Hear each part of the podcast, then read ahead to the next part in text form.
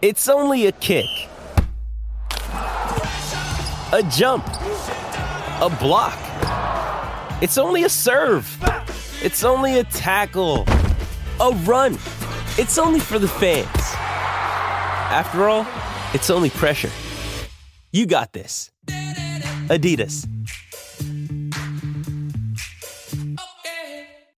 Jewelry isn't a gift you give just once. It's a way to remind your loved one of a beautiful moment every time they see it. Blue Nile can help you find the gift that says how you feel and says it beautifully with expert guidance and a wide assortment of jewelry of the highest quality at the best price. Go to BlueNile.com and experience the convenience of shopping Blue Nile, the original online jeweler since 1999. That's BlueNile.com to find the perfect jewelry gift for any occasion. BlueNile.com. Host Plus has been named Super Ratings Super Fund of the Year for 2023. That's a plus. Issued by Host Plus Proprietary Limited. Check the PDS and TMD at hostplus.com.au. This is Mornings with Ben Davis on SENQ.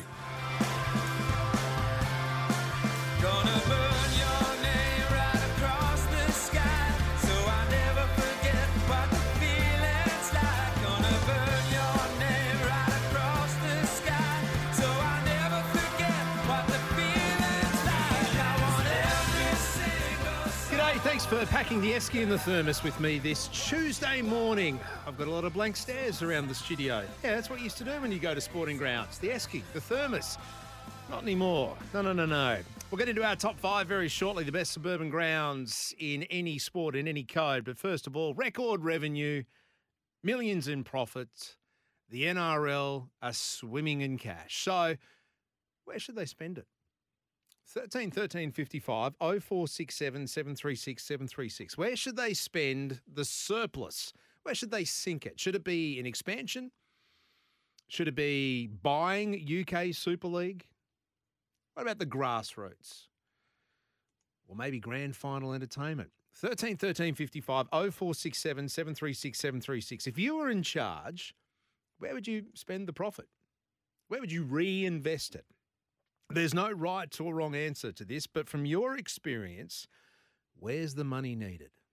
13 13 55 0467 736 736. They're the digits you need to be part of Queensland Sport's biggest conversation, whether you're listening on air, online, or on your phone. Those numbers are the same. I'll I'll take you.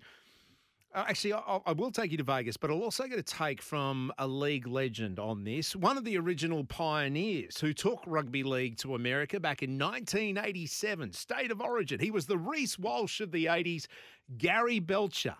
Oh, Badge is back. How good's that? Uh, we'll find out about the original LA experiment, Californian dreaming for the origin in, well, 1987 game four, the unofficial game four, but also his thoughts on where the money should be invested. Uh, the Broncos have just finished their main training session ahead of the Vegas venture. It's at a Thousand Oaks, California. That's where they've been based. Uh, how are they running?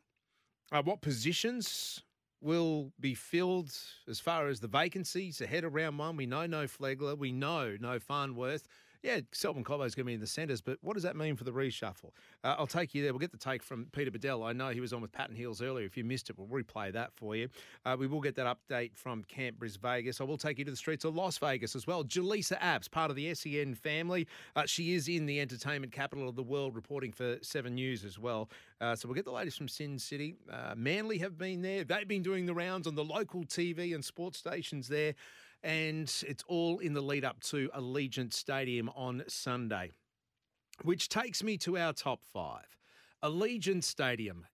It cost $1.9 billion US, 2 point, well, almost $3 billion Australian. And we've been talking stadiums, haven't we, here for the last 12 to 18 months. But what we saw over the weekend and the previous week with the NRL preseason challenge is the suburban grounds and rural grounds being used.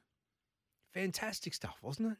So good to see, especially for the regional areas to get and taste the NRL, touch and feel some of their stars that they would not see on a daily basis or a weekly basis or a yearly basis.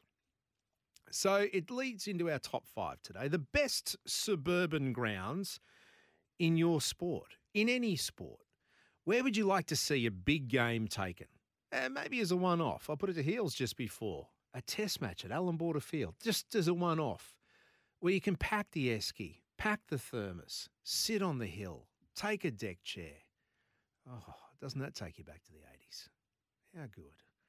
Where? Where would you like to see? Can you imagine an NRL game being taken to Ballymore? Well, it's sacrilege, isn't it? But it's got a hill. How good's a hill? Mm. 13 13 55 0467 736 736. Our top five will compile that over the next three hours. Uh, speaking of fantastic grounds, in New Zealand on Thursday, the Basin Reserve Wellington. It's in the Kiwi capital. I'll take you there this morning. The Australians are training. Uh, Usman Khawaja has spoken. We'll get a taste of what the uh, People's Champ has got to say before midday today. But Adam Collins will be part of, in fact, heading up our commentary team for the New Zealand Test Series. It starts Thursday, 9 a.m. Here on SENQ, every single ball, you will not miss a beat. We know Queenslanders are involved. Usman is there, yes. Marnus, wow, he needs to fire up because, by his own lofty standards, he was the world's number one batsman. He has slipped down those rankings. He's had a quiet summer. Marnus needs to fire up. Also, Michael Neser. Remember that? He's been called into this test squad. He is on tour. Outstanding stuff. Does he get a start? There's only two tests, one in Wellington, one in Christchurch. These are the conditions that Michael Neser would revel in. Does he, should he, will he get a start over the big three? Stark, Hazlewood, Cummins. Geez, I'd like to hope so. Adam Collins, our man on the ground, watching Australian training. We'll catch to uh, cross to him in New Zealand at the Basin Reserve. And the Basin Reserve, actually, I mentioned, it's a picturesque ground. I, was lucky enough to be there with the Australian Rugby League team when they played a test in Wellington back in 2001. Oh, my goodness. That was a long time ago. But they trained there, and, and I, it was breathtaking to see the Basin Reserve, where it was in relation to the city centre in Wellington, and, and how close it is to the action. To the point is to the point of where the white picket fence going around the ground, you, you see cars in one of the main streets just driving past. It'd be like if they took down an entire side of the Gabba and you just had Vulture Street or Stanley Street going past and you could see it from the ground of play. It's an amazing ground. They've got that suburban feel right there in Wellington. Where would you like to see it? 13 13 55 0467 736 736. Uh, I will take you to the nation's capital as well, Canberra. Uh, Paddy Welsh, uh, MIA for breakfast this morning, but he's doing, uh, doing a very, very important cause fronting that. Parliament House in Canberra. They're having a conference, seminar, uh, presentations on dementia. Not too many families in this country have not been uh, affected by dementia or know someone who has been. So, bigger picture stuff. What Paddy has been doing in Canberra, he was down there with the King, Wally Lewis. Yes, there's a sporting side to this with CTE, um, but they're presenting their cases uh, to those decision makers and the money holders in Canberra to find out how to tackle this great uh, this uh, disease that has had such a great impact on so many people and so many families. So we'll catch up with Paddy uh, before midday today, and of course at eleven o'clock. Queensland's biggest sports quiz. Dinner or drinks on us at the Waterloo Bay Hotel.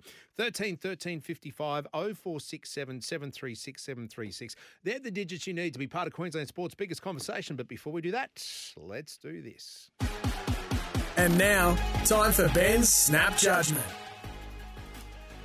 I'm seeing these suburban grounds coming through. Outstanding. Keep them ripping in. But NRL record revenue, millions in profits. Where should they be spending the money? 13 13 55 0467 736 736. I'll tell you where they shouldn't be spending it UK Super League. What? David Riccio, writing in the Courier Mail over the weekend, I'm sure you would have seen this, revealed the NRL were exploring the idea of buying the English competition. Why? Like, re- really, why? Why would you buy a loss making third ranked football comp in England? What would that achieve? It, it, it, it'd be like buying rugby here. And remember, they tried that private equity?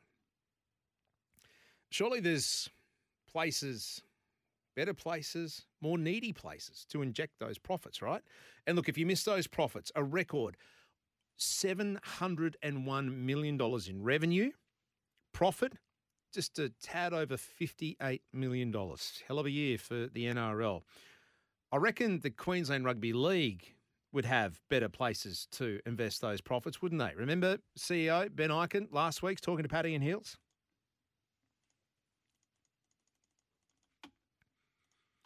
I'll try and refresh that memory if Sam can get the buttons punching away. Uh, look, we know the QRL are asking, begging, in fact, suing the ARL, the ARL Commission, for funds to fund their game. Um, look, we're headed to court. we go, and Benny. that was over uh, last year's uh, budget approval process, and it hasn't got much better this year. And the scary thing for us is, while we're seemingly not being able to talk sense into our national governing body about what needs to happen, you know, at the grassroots level, the other sports are mobilising at a rate of knots. The AFL in particular um, is pronouncing from Melbourne that they're going to be the number one game in Queensland in 10 years. And the only way they're going to be able to do it is with a, an aligned approach with the people who work in Queensland and a whole lot of cash.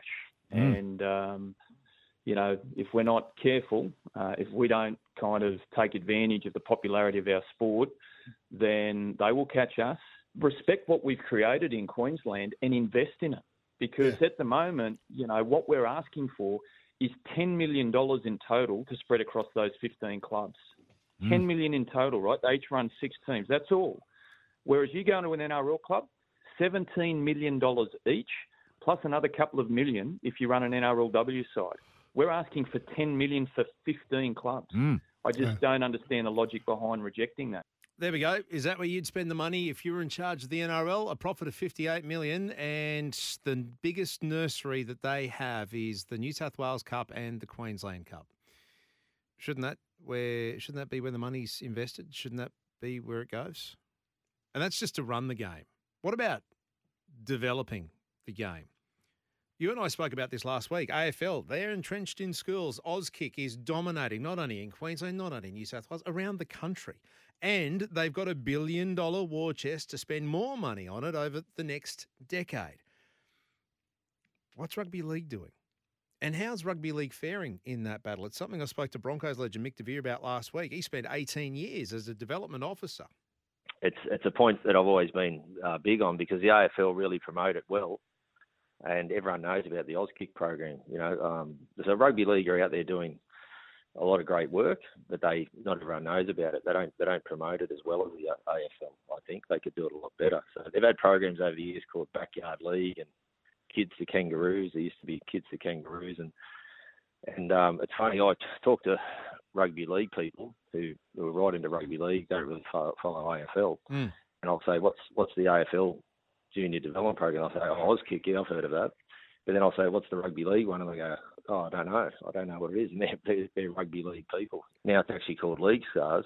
Uh, the other thing the NRL don't they don't actually have NRL in the name either. They don't. They just call it League Stars. They don't have like NRL League Stars or anything like that. It's um, or, you know AFL. It's AFL Auskick, and they got the national, you know, the, the big sponsor, um, NAB that sponsor it and stuff. And I think I just think they really promote it well. They, as I say, they they market it really well. They go out to the schools and they sell it as a as an eight week program. They give them the bag and the footy and and the water bottle, all that stuff, and they they brand it all up well.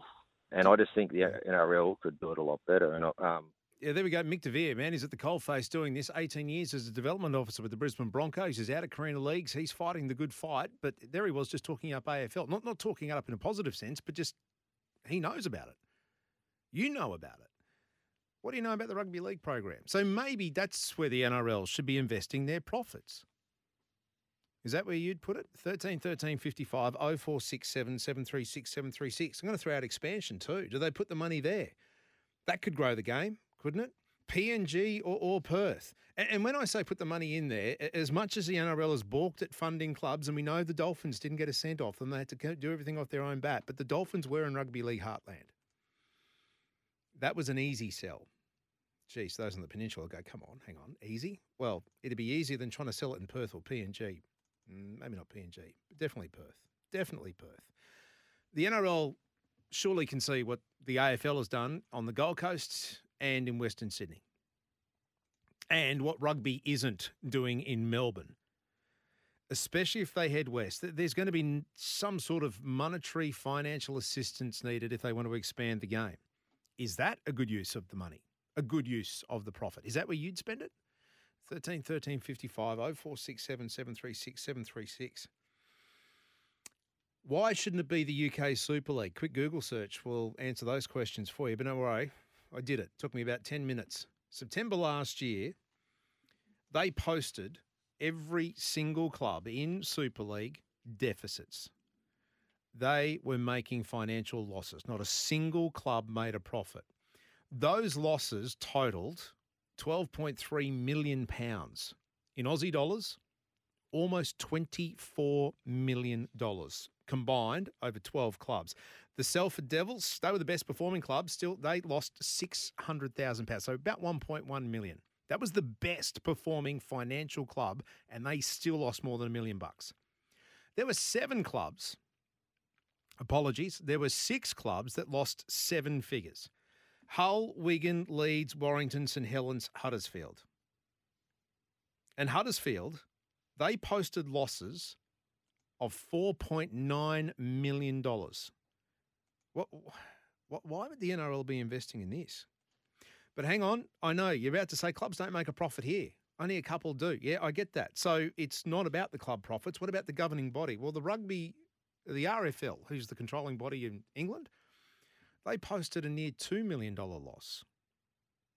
And I know when we're throwing around phone numbers like this, 2 million doesn't sound much, but we're talking about the NRL who made 58 million profit.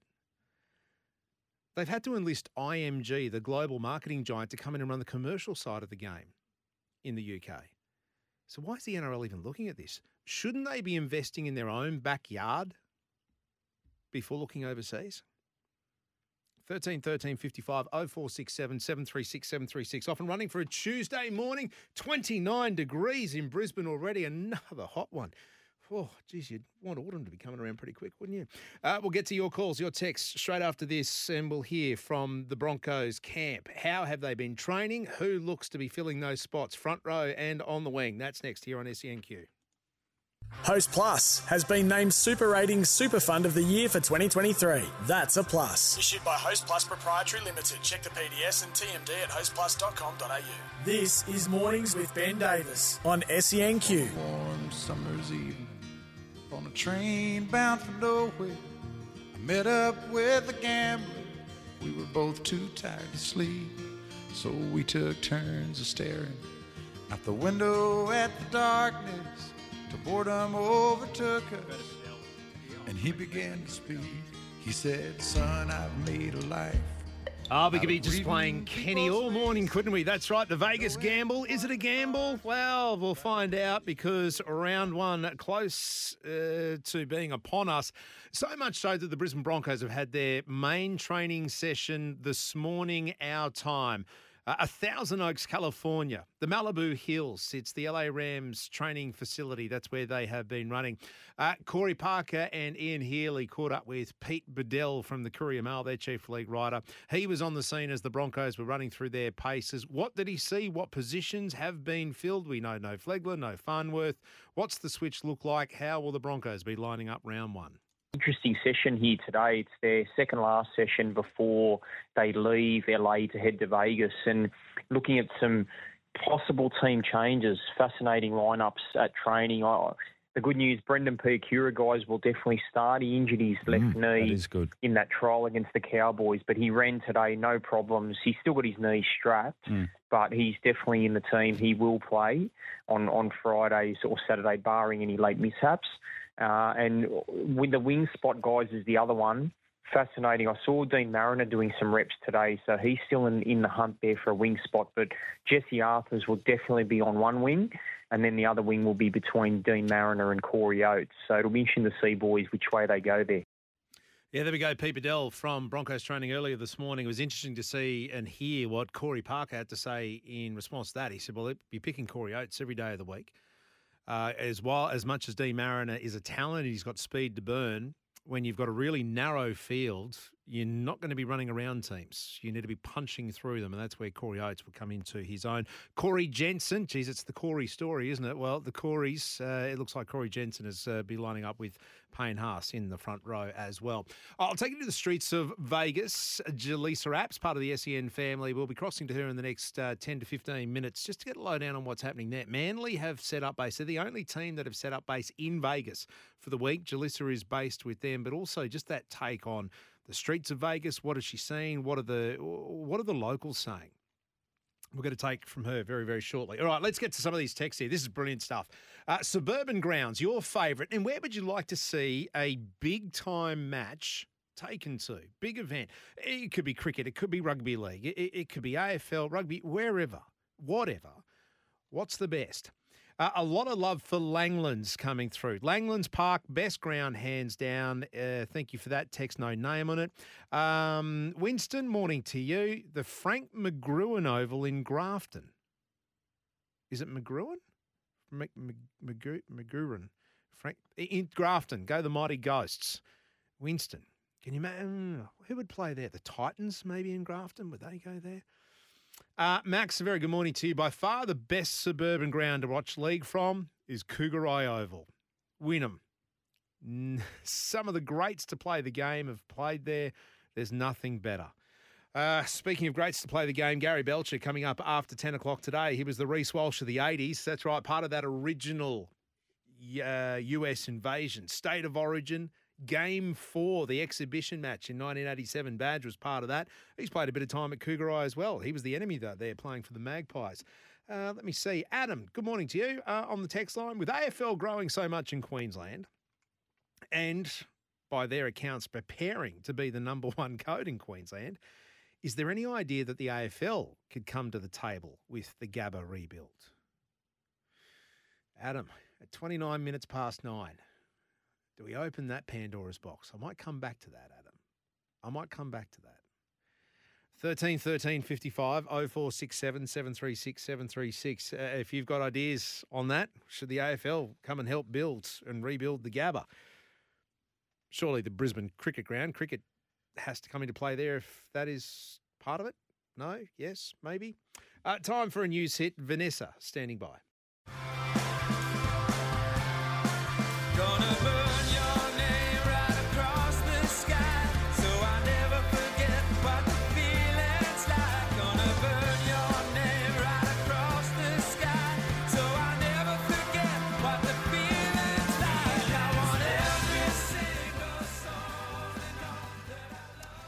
13 13 55 0467 736 736. Amacus, proud sponsors of the Little Legends, helping us do it all today, supporting grassroots sport here in Queensland.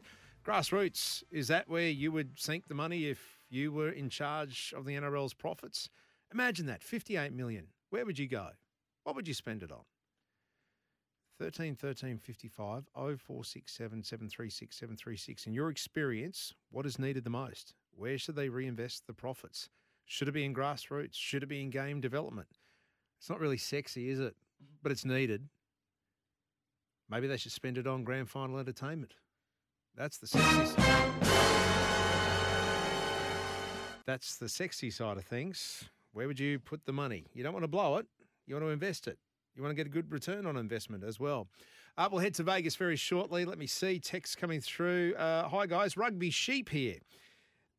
I think that's a new texter, new caller, new listener. Thanks for making the switch. Can the ARU please borrow 50 million off the NRL? Well, uh, Rugby Sheep, before, be- be- before, before you don't, won't, let's just calm the farm and just be careful what you wish for because rugby are already in the hole for what, 80 million? They've got a, what, an overdraft or a loan just to keep the game running. So you want to borrow another 50 million on top of that? Hmm, I don't think so. I don't think so. Uh, 13, 13, 55. But as I said, there's no right or wrong answer to this, right? It's what you think and what you believe they should be investing in. One thing they shouldn't be investing in is UK Super League. Uh, I mentioned it's not profitable. I'll tell you one of the reasons why it isn't profitable. Over the history of Super League in the UK, so it was formed in the 90 or mid 90s, 96 it was, because Super League happened here in 95. 96, since 1996, take a guess at how many clubs have won the Super League Premiership. So, what are we talking? Nearly 30 years. How many clubs have won? 10? 12? No? Eight? Four. Four clubs have been Super League champions in nearly 30 years St Helens, Wigan, Leeds, and Bradford. That's it. It's not competitive. So that, there's a start. You've got to make it competitive. You've got to make sure that there's not just a foregone conclusion. Four clubs since 1996 have won the title. Wow. Don't be investing in that. No, maybe. 13 13 55 0467 736 736. Later in the show, I'm going to take you to New Zealand. I can take you there now. The home of Dave Dobbyn, the home of the two test series between the Aussies and the Kiwis, the neighbourhood feud. It's back on again. Uh, Usman Khawaja has had a media conference uh, before training today, uh, and he spoke about his memories of playing in NZ. It's been, what, eight years since the last test there. It was. It honestly doesn't feel that long ago, but I mean, eight years is a decent amount of time. I, even put in perspective, I reckon I just met my wife to be, Rachel. I was only just met her. It was the first tour she she came on. It's funny when you put it in perspective like that. Now with us with two kids and looking back on it, yeah, it probably was longer than I thought it was. But I think it was my first away century too, and I really just really enjoyed it back in the Australian side. Um, I think it ended up being like my fourth hundred and pretty much four four games. I didn't play at SCG. There was rain, so I didn't even get to bat there. So it was just I just remember I just have good good memories, really good time. Um, it wasn't easy. I think I was out there in the first over. I think Joe Burns might have got out in the first over. Trent Boult and Southee coming at me with a new ball. So it's very satisfying innings, but even more satisfying. I think we won by a big margin that game. Uh, so I think we got good memories here. Well, there we go. Aussie's got some good memories on and off the field by the sounds of it as well. Uh, what about his partnership with Steve Smith? How important that's going to be? Uh, we'll play you a little bit of Usman Khawaja a little later in the program. Right now, we're going to take a quick break and then head to Sin City. Yeah, the entertainment capital of the world, Vegas. What happens in Vegas won't stay in Vegas because our very own Jelisa Apps is on the ground there. She'll give us all the dirt on what the teams have been up to here at SENQ. Host Plus has been named Super Ratings Super Fund of the Year for 2023. That's a plus. Issued by Host Plus Proprietary Limited. Check the PDS and TMD at hostplus.com.au. This is Mornings with Ben Davis on SENQ. Chiefs Kingdom! Y'all hear this? We've been fighting for all right all day. How about a little Viva Las Vegas? Viva Las Vegas! Viva! Ah, Mr. Taylor Swift himself, Travis Kelce. That was the worst attempt at getting a crowd to sing along with you. That that's even worse than my singing and uh, accents and stuff that we don't talk about on this show. All right, yes, but we are going to head to Vegas. Uh, Super Bowl a couple of weeks ago, but something bigger, better. well, the NRL would like to think so anyway. Uh, coming to town this Sunday, it is round one. Manly and South kick things off. We know then the Broncos and Roosters bring it home in the double header. Jelisa Apps, part of the SEN family. She is covering the Vegas extravaganza for Seven News as well. And we've got her on the line, live from the streets of Vegas. Jelisa, very good morning or good afternoon to you. Uh, describe where you are, what you can see, and what you're doing right now. Hello, Ben. Uh, good to speak to you, but horrible to hear that Travis Kelce audio. That is the biggest ick I think I've ever heard. Apparently, he is actually in Vegas at the moment. I've yet to spot him, but right now we're just driving back from the Seagulls training. So they were training, hitting the field for the first time. They actually, you know, left Australia almost over a week ago. Uh, now, almost a week ago, and they've hitting the field for the first time. They have been doing a bit of cardio and a bit of weights at the UFC uh, Performance Institute. So they were also back there today.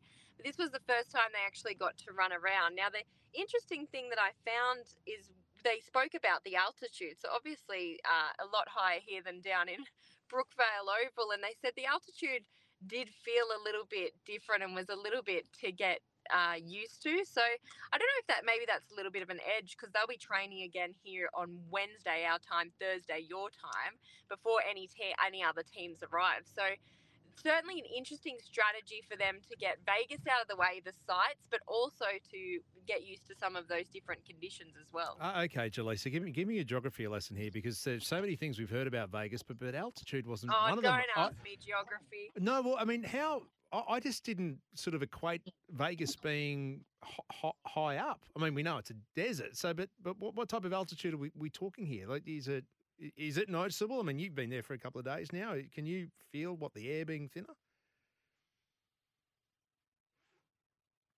Oh, hello, Jelisa.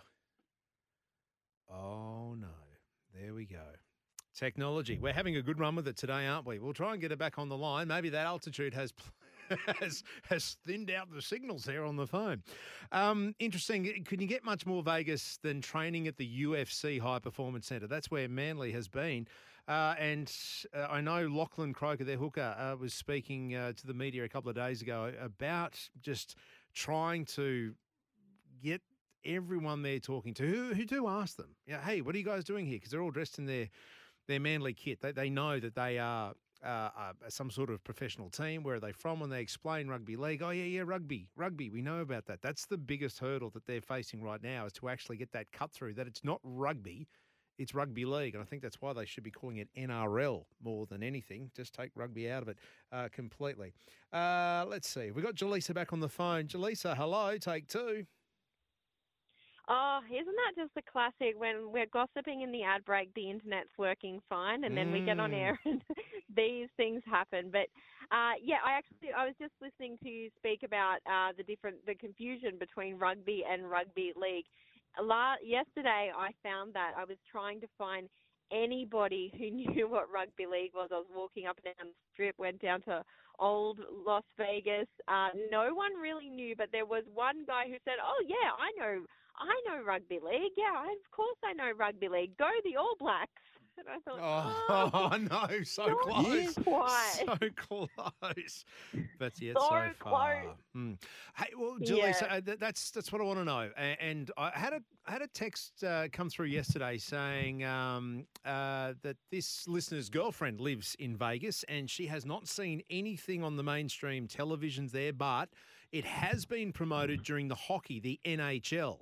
So that that's where they're focusing on the on the Fox Sports channels. But is there anything in the streets? Are there billboards? Are there signs? Are there banners up to say, "Hey, the NRL's in town this weekend. Come and watch us." Yeah, there's a bit of signage around. Um, uh, there's actually a fair bit of. Um, so they've got obviously the billboards that kind of um, switch all the time. There's not a lot of signs around the stadium, which I found interesting. I don't know if that's because it would be incredibly expensive. There's other things advertised on the stadium, but um, there are signs around. And when you go down to Old Town Las Vegas, the roof there, if anyone knows, it's kind of like a undercover, not quite a mall, but sort of an arcade. Um, the roof there uh, switches all the time, and one of the ads is for va- is for the rugby league in Vegas. So there's definitely signage around, and I have to say the Seagulls have done a lot of pretty good promotion around the place. Jason Saab was on one of the sports shows in Las Vegas yesterday, and I believe he's going to be on a breakfast program tomorrow. So they're certainly doing a bit. The other teams aren't in Vegas, so they can't really No. do that kind of stuff. But there's been a bit of promotion. Jason Saab. Jason Saab. That's an interesting Mm. choice, isn't it? Why? Why Jason Saab? Why throw him up rather than like a, a Trbojevic or a, a, DCE or? oh, I don't know. I'm just trying to think of any other manly player that they could have thrown up. Well, I think they all they had other um, media commitments, which is kind of talking to us. So I guess they don't want to uh, overload the one player all the time. But Jason Saab spoke really, really well. Like he was uh, great on there. And I- know people say like why, uh, and this was one of the criticisms when the teams came over and they bought Aaron Woods. And they said, "Oh, couldn't we have sent a bigger name?" They don't know who these people are. So as long as the person is explaining rugby league well, they don't really understand the difference between a Jason Saab, Tom Trbojevic in, in in terms of status in the game. So I ha- he did speak quite well.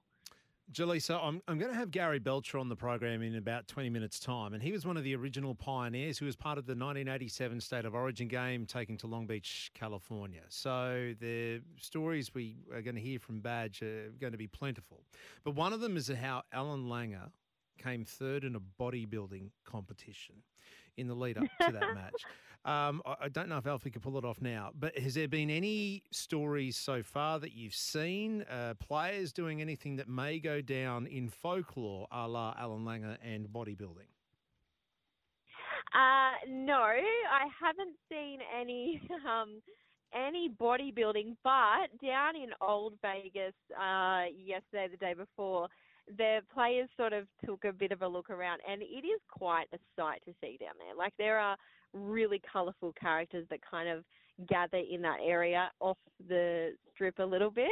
Now, Daly Cherry Evans was quite taken aback when he saw a there's this diner where if you don't finish your food, you get whipped by the waitress.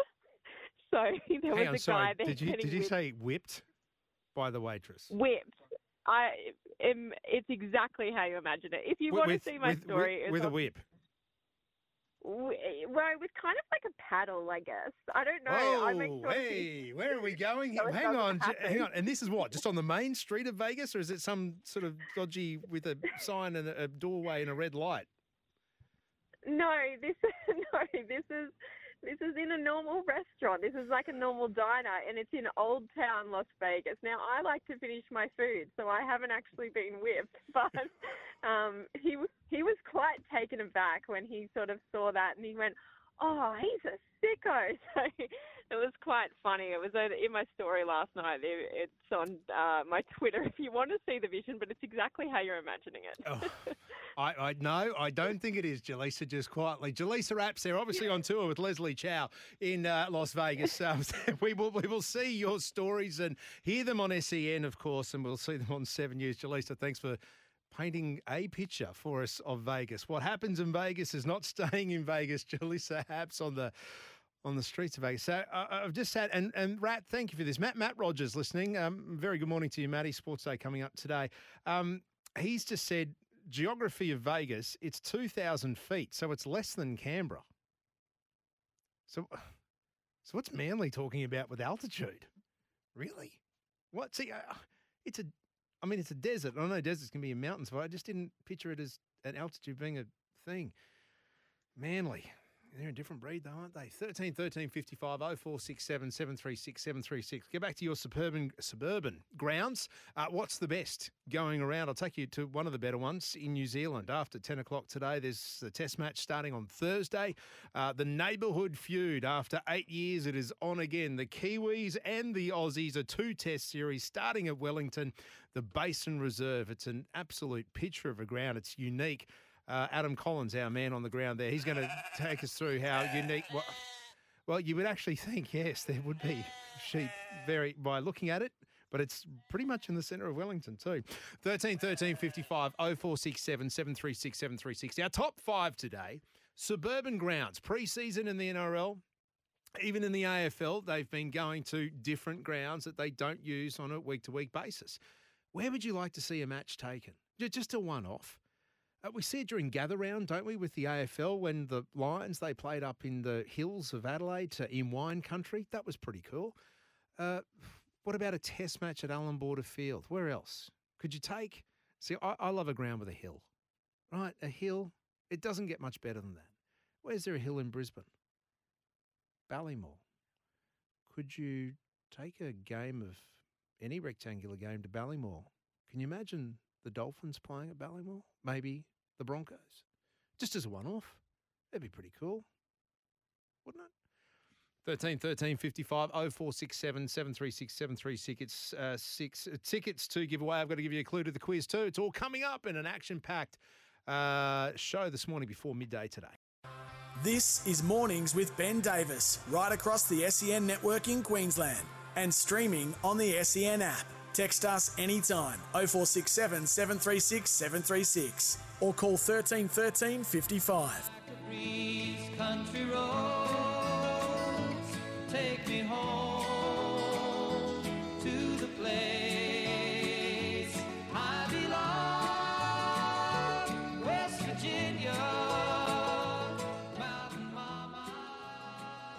John Denver, Country Roads. Do you reckon if John Denver was still with us today, he'd have a residency in Vegas? Do you reckon that'd be something that you could set up? I mean, you too, we know at the Sphere. I mean, the, the Sphere. The Sphere. Surely the NRL's got to, surely they've got to have some sort of advertising on the Sphere, right? Like that would be, that would be the, the go, wouldn't it? Bono and the Edge inside, NRL on the outside. That's, that's a, uh, 13 13 55 0467 736 736. Yeah, texts are coming in, which is outstanding. I'll get to them straight after the news. We've only got about 60 seconds until Vanessa is here. I've got to give you a clue for the quiz. Well, not a clue, you know how it works by now. I'll give you answers. In an hour's time, you'll need some of these answers. Ah, yes, and it is Australian sport in America. That's the theme today. Uh, one of the answers you will need is Washington Freedom. Washington Freedom. Write it down for those playing at home. Uh, the Reece Walsh of the 80s, Gary Belcher on the other side of this. He was part of the original pioneer, frontier, whatever you want to call it, taking rugby league to the States.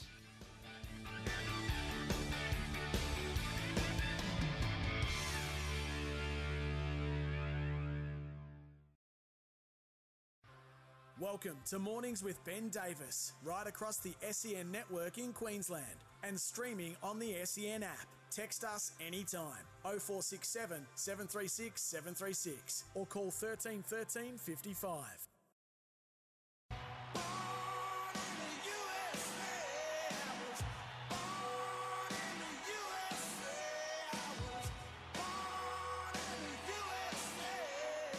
Ah, yes, thank you, the boss. Born in the USA, maybe not so much, but heading to the USA. It is the flavour of the week, the NRL in Vegas.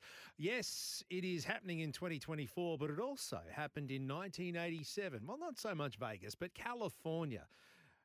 Rugby League's finest headed to Long Beach and played a state of origin match there. We'll get to one of those original pioneers in just a moment. Uh, dinner or drinks on us at the Waterloo Bay Hotel, uh, and maybe lunch, whatever you wish to spend it on. You just need to be the winner of the Last Man Standing quiz. Doing that after 11. I've already given you one clue. Uh, you'll need this one as well. When I say clue, you know what I mean. Answers, exactly. New York Jets. Write that one down. New York Jets. You'll need that to get to the final destination after 11 o'clock today. Uh, texts coming through. Uh, Queenstown Crows, home ground of Tasmania, is the best. Uh, no name on that text, but thank you for making the switch SENQ, your new home of sport here in Queensland. Our top five today suburban grounds. It comes off the back of the NRL preseason challenge. We, we saw it taken to regional centres, but also suburban grounds. Uh, the Raiders and the and the Cowboys. They played at Seiffert Oval, which is the original home of the Raiders. Outstanding stuff. Where would you like to see a big game taken? And not just NRL, it could be AFL, it could be cricket, it, it could be a big game that's normally played in big stadia. Well, why don't we take it to a suburban ground? Which one's your favourite? Kougari Oval getting a lot of love for that as well. Uh, a man who's played at Kougari Oval, a man who played at Seiffert as well, and a man who's played in the US of A. He's the perfect bloke to talk to. I speak none other than Queensland number one. That's right, he was the Reece Walsh of the 80s. Gary Belcher, badge a very good morning to you. Welcome back to SEN. How are you, mate? Great talking to you, Benny. Yeah, I'd, uh, geez, I'd love to have Reece's speed. I think would have been uh, that would have been nice, unbelievable. he'd like to have your But, you kicking know, game badge. I can't, yeah, I can't. Uh, I can't believe people are tossing up Kougari Oval. You are kidding. what about Davies Park? Hey, Davies Park Davies is it- Park. exactly. Look, It Mm. wasn't the great, wasn't the greatest ground to, to, to go to, but when you played there, gee, you had a magical feeling. Because I grew up as a South Junior, and I just I went along and watched the Fijians and Greg Veivers and Johnny Grant and all those blokes. And I just wanted to play at at Davies Park and loved it. But um, yeah, it probably wasn't the greatest place to visit if you're a if you're an outsider. And Seiffert Oval, mate, good to mention the old Seiffert Oval at Queanbeyan. What a beauty that was. What what about Leichhardt or Belmore, which we see them as novelties these days, Badge? I mean, what would they like to to, to play on? Leichhardt was was good. Belmore, like they were really they they had great home ground advantages for their you know for their respective teams for Balmain and for the for the Bulldogs. And my fir- one of my first games, uh, I well the first premiership game I ever played was actually at Brookie when I went down to the Raiders, and um, that was a that a little bit of magic about it too. I love those those smaller you know those well suburban grounds as you as you call them. Fantastic. Um, I got spat on running out at Redfern Oval, so that's an experience I'll carry with me forever. That was pretty rough and ready, but they were bloody passionate. Those Rabbitohs fans, more so than a few other uh, fans of other clubs. I I love anywhere that's got a hill. If you've got a hill and you're watching sport, fantastic. If you can take an esky Yeah. and a thermos, I mean that, that takes us back, and and that's why I'm asking today. The top five suburban grounds. We saw it over the weekend and the week before with the uh, the preseason challenge, and and one of the great. I, I, I keep thinking it's a suburban ground, but it's not. They're about to play a test match there in New Zealand, the Basin Reserve in, in Wellington for cricket. You Yeah. look you look at it with the white picket fence and the cars just driving by one of the main streets of Wellington. So we'll we'll do that. Oh, the memories. Hey, Badge. Speaking of memories, 1987. Do you remember much about Long Beach, California? It was just a it was an end of season trip in the middle of the year, wasn't it? It, well, yeah, it was. It was much like that, Benny. It was, um, you know, I did. I read with with amusement. I think it was Crusher Cleal was saying it was a it was a fair income game and it should count as a record. Well, you'd say that if you won, but seriously, it was it was not anything but serious. It was it was thrown together at the end of the series. We Queensland had finally clawed back after a couple of series losses against the the Blues. They were in, in, a, in a great um, period there in '85 and '86, and we finally managed to claw back to a, to win the series two one, and then all of it they uh, they was thrown together over I reckon a week or two that we were going to play an Origin game in um, in LA, and it was uh, you know it was a, absolutely it was a promotional game, an exhibition game. We we were we were anything but serious in the lead up to it. Um, a couple of things for the record. I, I, I tell you, they said twelve thousand people. It was probably twelve hundred. Oh, You know, wow. Okay. New South Wales Rugby League. Really, there was there was I, I had a mate that was living in LA, and it was only on the day of the game he he somehow heard about it. They promoted it because they. I remember talking to one of the officials, and they said, "Oh yeah, they've been promoting it on a radio station in LA." Well, there was 120 stations at the time. There's probably a thousand now, and they had it on one station, and and it was thrown together over you know two or three weeks, and it, there just there just wasn't any great um, buzz around um, the game, you know. But, but but for us, it was it was a novelty. The Blues did take it more seriously than us because they were still hurting after losing a series.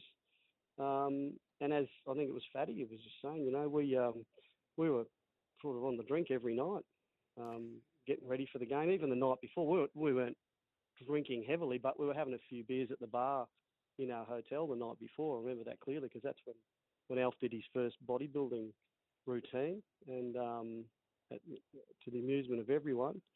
And then we turned up for the game, and it wasn't probably it was half time. I remember, I remember we were getting beaten pretty well, and Wally and Wayne Wayne Bennett, the coach, they were kind of into us, going, "What are you doing?" I thought, "Gee, this is serious." So we we tried our best in the second half, but the the Blues ran out of steam, and the Blues won. 30 to 18 was the scoreline, but I, I don't think we're interested in the scoreline from the 1987 exhibition match, but we are interested in Allan Langer and the bodybuilding competition badge. Well, well, so what? So what happened? We were, at the bar, and it wasn't busy in the hotel we were staying at.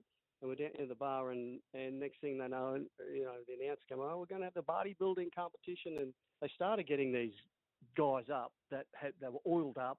They'd obviously been out the back doing a thousand push-ups and making themselves as big and puffy as they could. And they'd come out and they, you know, it, and they'd just have the little speedos on or whatever, and their and their partners and friends were there. There's probably 30 people there, yahooing and clapping and whatever. It was, and we're going, what's this? You'd never see this in Australia. What a wank. And so they're doing their bodybuilding comp, and and they go, oh, we've got one more contestant, and uh, from Australia, Alfie Langer. So Fatty'd thrown his name in because they were going around early going, who's going to be He, Fatty'd thrown his name in. the Alf just looked at us with this look of dread, like no way, and then he went, okay. So he just jumped up, took the shirt off, and he's just got his jeans on, and he's he's more he's putting the shirt between the legs, like more like a stripper than a bodybuilder. And the girl, we were all laughing, and the, the, all the bodybuilders there, they're, they're frowning like this guy's taking the piss out of us. Anyway, he got I think he got third or second prize, fifty bucks. He put it straight on the bar for us. So we had a few more drinks. And uh, Alf got, yeah, I think he did that regularly after that. He'd turn up, he'd have a leotard on and whatever, G string or whatever else he'd wear. You've probably seen him at times, Benny, Um, over the years at different events. But, but, Badge, that's where it that- there's- started. there- Good on you, that's, that's where it started, and I wonder if there's going to be a repeat Yeah. in Vegas at all. Forty, almost forty years on, um, he can he can go and uh, try and win another play. I'm just looking through that team badge. Well, yourself, Dale Shearer, Jacko, Gino, Tony Currie, Wally, Alf, Greg Dowling, Greg Conescu, Bryan Niebling, Gilly, Fatty, Bob Lindner. I'm I'm thinking maybe Alfie probably had the best rig out of those blokes. he might have at the time. He was, he was. Um, I think he might have been. We we we, we hired a Cadillac. We Kerrod Kerrod Walters, yeah, um, as well, and he was in the side, wasn't he? Was Kerrod there? Uh, Not not on this official team list, but you only had two reserves, so maybe he was on the been. bench. Oh, might have been Turtle. Anyway, Turtle, yep. Al- Alf, Alf, we, we hired a Cadillac, and Alf was basically looking. In, look, he's trying to drive. He had to be 21. I think he must have just turned 21. He looked about 16, but he's he's looking through the steering wheel to drive it. And we're driving around town on the wrong side of the road, and yeah, he he um he probably he probably did that. Yeah, we probably all, all weren't that um, that super fit at the time. But look, it's a good side on paper. But I think there was a few players that, that, that went over injured because it was a look. It was just a it was a, as you said an end of season trip in the middle of the season, um, and and we went and we- we actually did go. We played it, so it was Long Beach, California field. That's a really tricky thing to do, and, and that's going to be uh, interesting. I don't know how it's going to affect the scores, but I suspect they wouldn't be super high scoring games because the field is narrower and shorter. Um, and yeah, but but it was it was after the game. I was, was, as I said, a mate of mine from South in Brizzy, he turned he rang me on the day of the game. We got him tickets, and he said, "Oh, it'll be great. We I live at Huntington Beach. We'll, go- we'll go out and we'll have some good nights out." And you're here till I think we're there till Sunday or something after a Thursday game or Monday, and and go surfing, whatever. And Tosser and Wayne decided that night that we were going to go to Vegas. So we did. We went to Las Vegas and stayed there for a few nights. So um, yeah, it was my first um, chance to go to Vegas, and uh, but now I think it's going to be a little bit more professional when Yeah. um, when it all happens. And, and Badge, this is what I also want to pick your brains on, on the professional side of things, and, and and loving hearing these stories from from '87. And yeah, it will be it will be different because the NRL are trying to make a, a big push into the American market. They're trying to grab a slice of that. Peter V'landys said, even if we grab one percent of the American market, that there's three million people. If you can get three million people to, to sign up and stream us on our on our app from overseas, he said that there's you know there's an injection of of of millions into the rugby league coffers. We know that they've just had a record year as far as revenue. We know that there's almost 60 million profit in the bank. Where would you invest that money? Where would you spend that money, Badge? Where where where does rugby league need to put the money? Well, well, there's a difference between investing and spending, isn't there? And now, finally, I'm reading about well, the last 12 months or longer that they actually are investing it properly, like they should have done years ago in in uh, in commercial real estate or you know in areas that they're going to get a good return on. Like they bought the the um, uh, what's it called up in Caxton Street. Yeah, Gambaro's Um, Hotel. They own one. They own the yeah. They own They own uh, one of the McCures on the. Sunshine Coast and another hotel in And- Sydney as and- well. Yeah.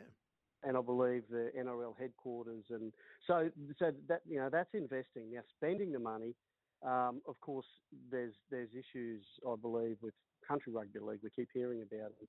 They're the areas they've got to keep investing in or, or, or spending money in, and and putting money into juniors. And I just think maybe if they can keep offsetting, you know, junior players' um, fees and make it affordable for, for young families, that's all going to help. I'm I have been really impressed and somewhat surprised with the growth in the women's game. I think it's fantastic, and uh, there was a lot of people five years or so ago that were very sceptical about um, why you know women the women's game was you know being um, promoted so much and what, how important it was. But I am dead set a believer. I love the way they play the game, and I think it's so important to the future of the game. So in all of those areas, they need to keep spending money, and you, probably you could see that as an investment. But I think as long as they keep, um, you know, also throwing, and I don't know how much they're going to make out of the American. Uh, you know, they're going to lose money straight up because it costs a lot of money. It'd be a bit of a junket for a lot of people at headquarters, and then they've got to spend a fortune on getting these teams over and staying and everything else. Whether they're going to get a return straight away or not, um, but I imagine over that five years they will, and and it'll be well and truly worthwhile bit of a pipe dream for us to think that they'll have great junior competitions or whatever going over there. I just can't see it. It's it's not their game. And they still call it rugby. They don't know the difference. Yeah. Um, but I think as far as making money out of it, um, potentially on the gambling side of it, I think that's one of the one area that, that that they're looking at. But also, you know, the streaming, as you said, and people getting interested in it. Badge, I we just, I just think we've got to cool our heels a bit, Benny, and remember that it, it is. There have been a lot of people that have tried to get their make their game big in America, and I can't think of any um, that have, have have you know done too much. Perhaps soccer, and took them a long, long time. Badge, we could talk all day, and I said you were the perfect man to talk to about this. You've been and played in America. We've heard about the promotional, little promotion that was done there. Uh, the other reason I wanted to tap you on the shoulder too, you've played in the UK. You had a stint at Castleford, and and one of the things we're hearing is the NRL are exploring buying the UK Super League. I, I just think get our own priorities right in our backyard first, and then Yeah, well, I think yeah, I'm, I'm with you, Benny, but I think it's so important to us that they make sure that the UK Super League survives and thrives. It's just it just has to. If at, at least we've got one other strong competition, but you know we've got all these other uh, national teams that are going well in New Zealand and and uh, Samoa and Tonga and Papua New Guinea, but their competitions aren't very strong. Uh, it, I think it's super important and that the NRL makes sure um, that the UK Super League is is strong and continues to be strong. And perhaps they know more about the game at an international level than we do. It might not be financially as robust as we'd like to think it is. And sure, there's some rich clubs like Wigan and others, but there's probably plenty of others that are struggling year to year. So maybe they need to just um, you know get involved in, at some level and whether it's buying them out totally or investing in them, just to make sure that it keeps going. And, and I, you know, I think that's that's really important for the future because I can't imagine a future. I don't can't imagine how how rugby league's ever going to be strong internationally if that competition fell over. It would be it would be a major concern. Badge, always a pleasure to pick your brains, mate. Appreciate you coming on today. Uh, all the best, and we'll be watching with interest on Sunday as well. Gary Belcher, as I said, the Reece Walsh of the 80s. He was part of the originals heading to the US to promote rugby league over there. 1987 it was, state of origin. But what about that with Super League? Maybe, maybe he's got a fair point. Do, do we need Super League to be thriving and pumping to keep the international game going, which then has the flow on effects of test stars, origin, rep footy, and, and getting kids and the next wave engaged. 13 13 55 0467 736 736. He makes a good point. I'm still not convinced that that's where they should be investing their money, but maybe you are. Let me know. 20 past 10. This is Mornings with Ben Davis, right across the SEN network in Queensland and streaming on the SEN app. Text us anytime 0467 736 736 or call 13 13 55.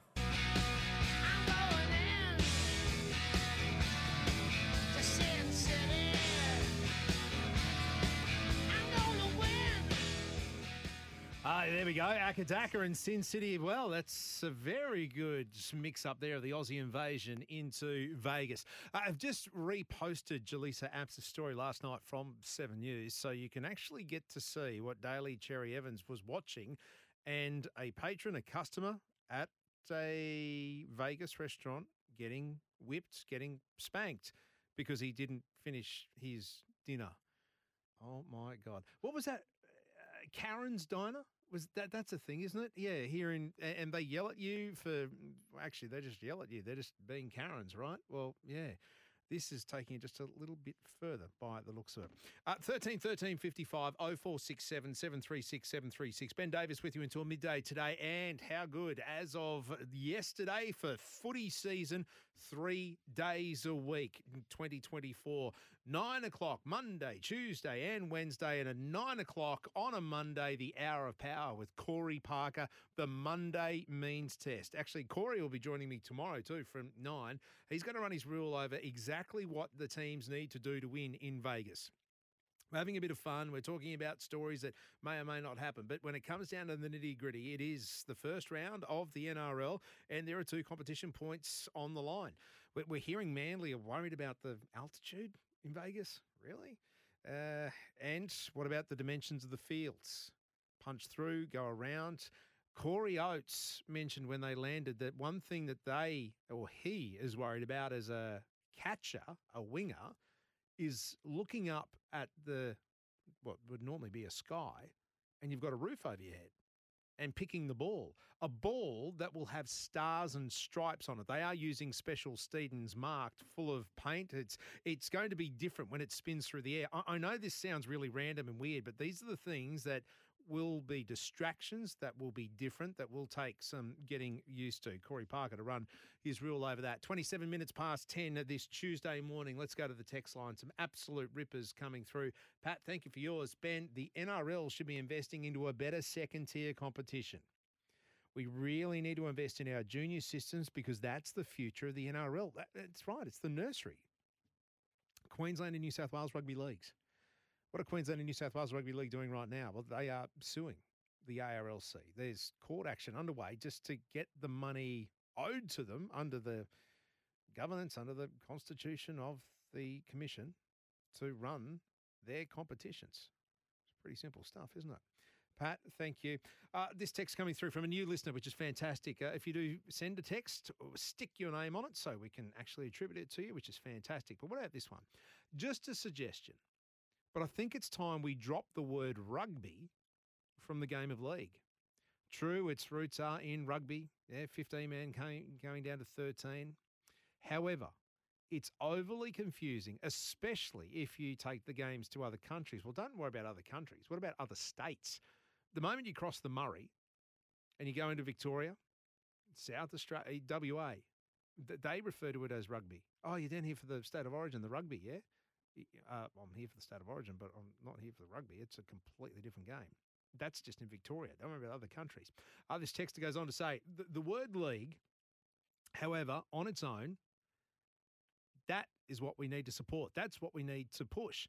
Maybe instead of NRL, what about ANL, Australian National League? Phased in slowly over a couple of years to develop its own signature. We have Australian rules, so why not Australian League? Interesting take. Interesting take indeed. 13 13 55 0467 736 736. Uh, I'll take you across the ditch very shortly. The land of the long white cloud. It is the Windy City in Wellington. It's where a test match against Australia and New Zealand, the neighbourhood feud. Eight years it's been since that sparked up. It's happening Thursday. You can hear every ball here on SENQ. That's right, nine o'clock Thursday. Adam Collins, Jared Waitley, and the crew will be calling all the action. Adam Collins, who's been at Australian training, will catch up with him in the next 10 minutes. But right now, it's time to cue Bon Jovi.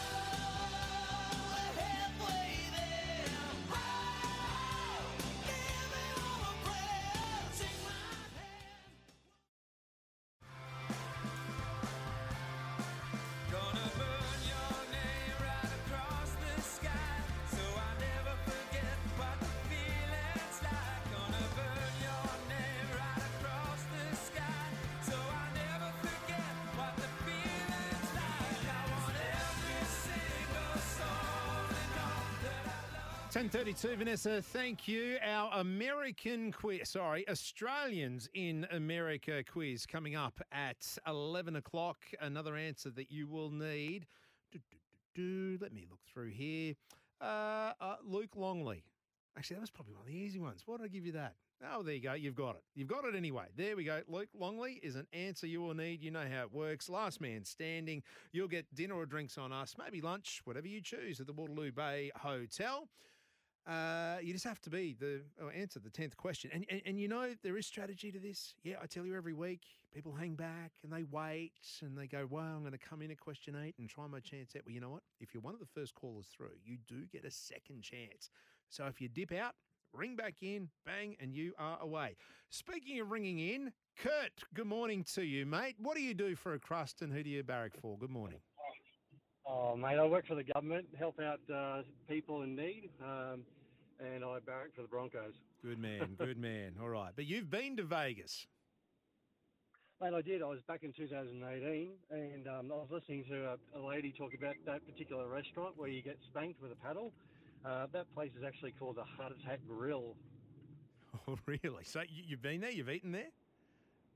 Yeah, I've eaten there. Yeah, and they basically when you go in, you you they put, uh, you put on a, uh hospital gown, and uh, you can get weighed outside, and basically they they promote um, very unhealthy eating and copious amounts of it. And if you don't finish your meal, uh, they, you basically have to stand with your, your legs apart and your hands against the uh, the glass, so all the people can look in. And um, yes, a lady comes around and does her thing on uh, your backside. Okay. Okay. And, and this is like in a main strip. It's not like some seedy underworld sort of back, you know, back lane is- thing. This is a, this is a thing that people sign up for and, Uh, and go to. this- it- it- No, it's just, this is like a restaurant. You Yeah. walk in uh, in Old Vegas, in Old Vegas, in the old part. Um, but it's like your any other sort of restaurant. But uh, yeah, basically, you're um, you're told you you need to eat everything that's on your plate, and if you don't, you get punished for it. So. Do you remember what was uh, on your plate? What they- did you order, Kurt? Mate, I, I ordered uh, just a double cheeseburger with chips and uh, just got through that, and people were ordering quadruple beef burgers and that, and they were they were struggling. So it was quite funny to watch. But um, they've got signs all in plastered all around the uh, the uh, the shopping uh, the uh, restaurant saying uh, you know instead of uh, "Gone with the Wind" like a, a movie title, it was "Gone with Your Waistline" things like that. So it was a real real jive at uh, people's weight. Sounds like sounds like I'd fit. Sounds like I'd fit right. sounds like I'd fit right in, Kurt. Good stuff. The Heart Attack Grill in Vegas. If you've been there, hey Kurt, thanks for being part of the show, mate. Outstanding. I got a pass to you to head to the Track National Championships uh, in March. It's the Anna, v- Velodrome. Outstanding stuff. You'll see some of the world's best cyclists there. Uh, all right, uh, look at the time. Adam Collins standing by in the Wellington. We'll take you to where Australia's training next. This is Mornings with Ben Davis, right across the SEN network in Queensland and streaming on the SEN app. Text us anytime 0467 736 736 or call 13 13 55.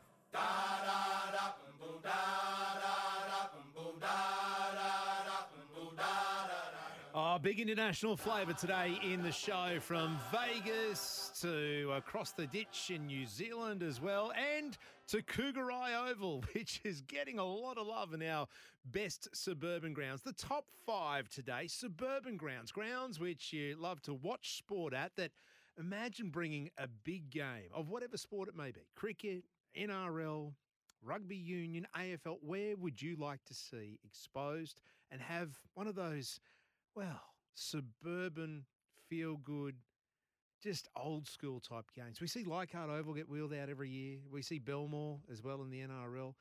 But Kougari is topping the list at the moment. This one, the best suburban ground, the Chook Pen at Kougari Oval on a Sunday afternoon. That is real rugby league. Yeah, the texts keep coming in through if you stick your name on Rugby it. league. Yeah, correct. You put your, thank you, Peter, put your name on it as well, just so we can give you a shout out. Outstanding. And g'day to all the new listeners too. Uh, this one from Tony and Bundaberg. Tony, great to have you part of the show. Uh, Adam, I'll get to you in just a moment. Adam Collins, that is, standing by in New Zealand. Uh, morning, Ben. Salisbury Oval in Adelaide. Salisbury Oval in Adelaide. It's for AFL or cricket. Perfect amphitheatre. A mound goes halfway around the oval. I like this. A perfect place to park the car and watch. I know you're talking. And it was the ground where Boof Lehmann and Stewie Jew learnt their trades. Tony, wealth of knowledge. Salisbury Oval, Adelaide. I'm putting it on the list. Will it make the top five? We'll find out before midday today. Uh, we know that on Thursday, Australia and New Zealand are going to get it on in cricket. It's been a while since we've had a test match in that part of the world between the two countries, eight years, in fact. But speaking of fantastic grounds, the Basin Reserve in Wellington is an absolute ripper, and it's where we find Adam Collins, part of SEN's commentary team. Colo, good morning. it is in the perfect day. I'm looking out from our commentary position, which the beautiful old Vance stand. It's got these unusual roofs where there's multiple different, uh, I suppose, peaks to it. And we look out through one of them from our box for SEN Test Cricket this week. I'm watching the Australian team field in front of me and going through their paces, their main long training session. And you're right, it feels just like suburban ground or a county ground in some respects. There's a museum here. There's a second-hand bookshop, which I can't wait to tear into later. There's a war memorial on the uh, on the eastern side of the ground there, a nice little gazebo. Uh, and um, yeah, this is a, a very special place, and there's a reason why people often identify it as one of the, the best test venues, proper test cricket grounds in the world. I love the fact that when you get a wide shot of the ground, or even from a particular angle, depending on what end the bowler's at, the, the picket fence and the cars just driving past on the. I mean, you're not far from the city centre there either, are you? It's it's amazing. That's right. Well, there's a thing called the basin run. A friend of mine, Glenn, was telling me about this, where you, you stop at the. I can see where you would do it. It is a roundabout. It's on a roundabout, huge roundabout. Yeah. Um, you stop at the lights. You jump out of the car.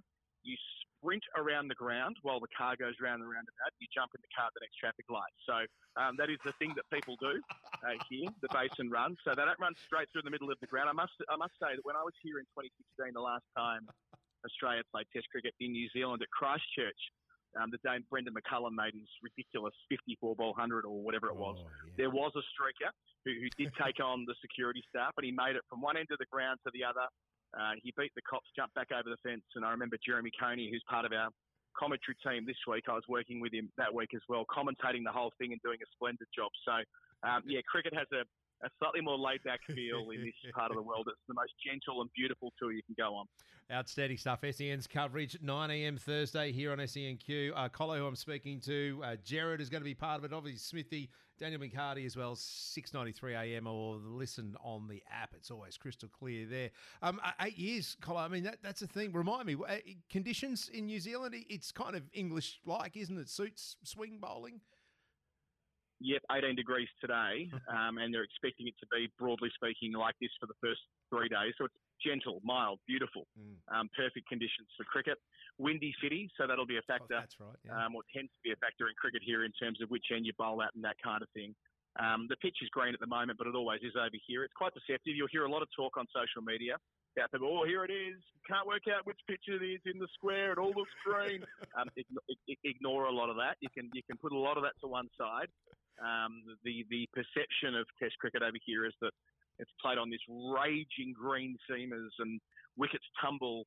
Um, it doesn't really play out that way in practice. It is deceptive. The, the the grass on the pitch, whilst live, it tends to after the first hour or so settle down into quite a nice wicket to bat on at the basin. Same at Christchurch where we are next week. So um, it'll look green, no doubt. It looks very green at the pitch I'm looking at at the moment, but it'll play more like a uh, well mentioned England before, more like a county pitch where it can appear quite green but can play quite low. But it also, um, there is going to be something there in the first hour for the bowler. So there's always the incentive to look at bowling first here if conditions suit, and it should. Colo, let's drill down on the Queenslanders. Uh, and you mentioned county cricket, a bloke who took county cricket by storm last season, last summer in the UK, Michael Neser, and he's on this tour. He's on this trip. Is he a is he a fair income option? Do you think he might play, if not first test, well, second? There's only two tests. but- oh, be still my beating heart. That's all I can really say. If Michael Neser was picked, I might run out there, you know, um, in celebration. Yes. Um, I, I, I've never, I'll be I- right know, behind I've, you. I've been watching. I've been watching Michael Neser bowl uh, in the nets and knock over Australian batters for fun for the last five years since he started making test squads in 2018. Uh, and he's only got two opportunities. Both came in Adelaide in day-night test matches.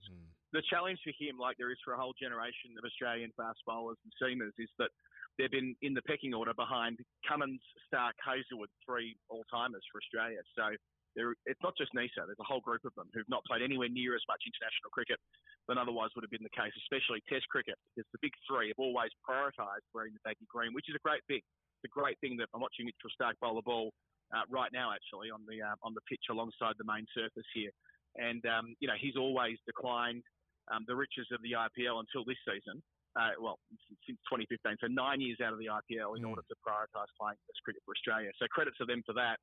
But it has made life tougher for Neser, who finds himself on the next row, if you like, along with Scott Boland, who's the other seamer on this trip. So I don't expect either of them will play. Um, I think they'll both be once again wearing the, the high vis vest and mixing the cordial. But in the event there was an injury uh, or anything remotely like that, um, pretty good option uh, to turn to someone like Neser, who looks born to bowl in conditions like this. And the reference to England spot on. The way he's got that that Duke's ball to hoop.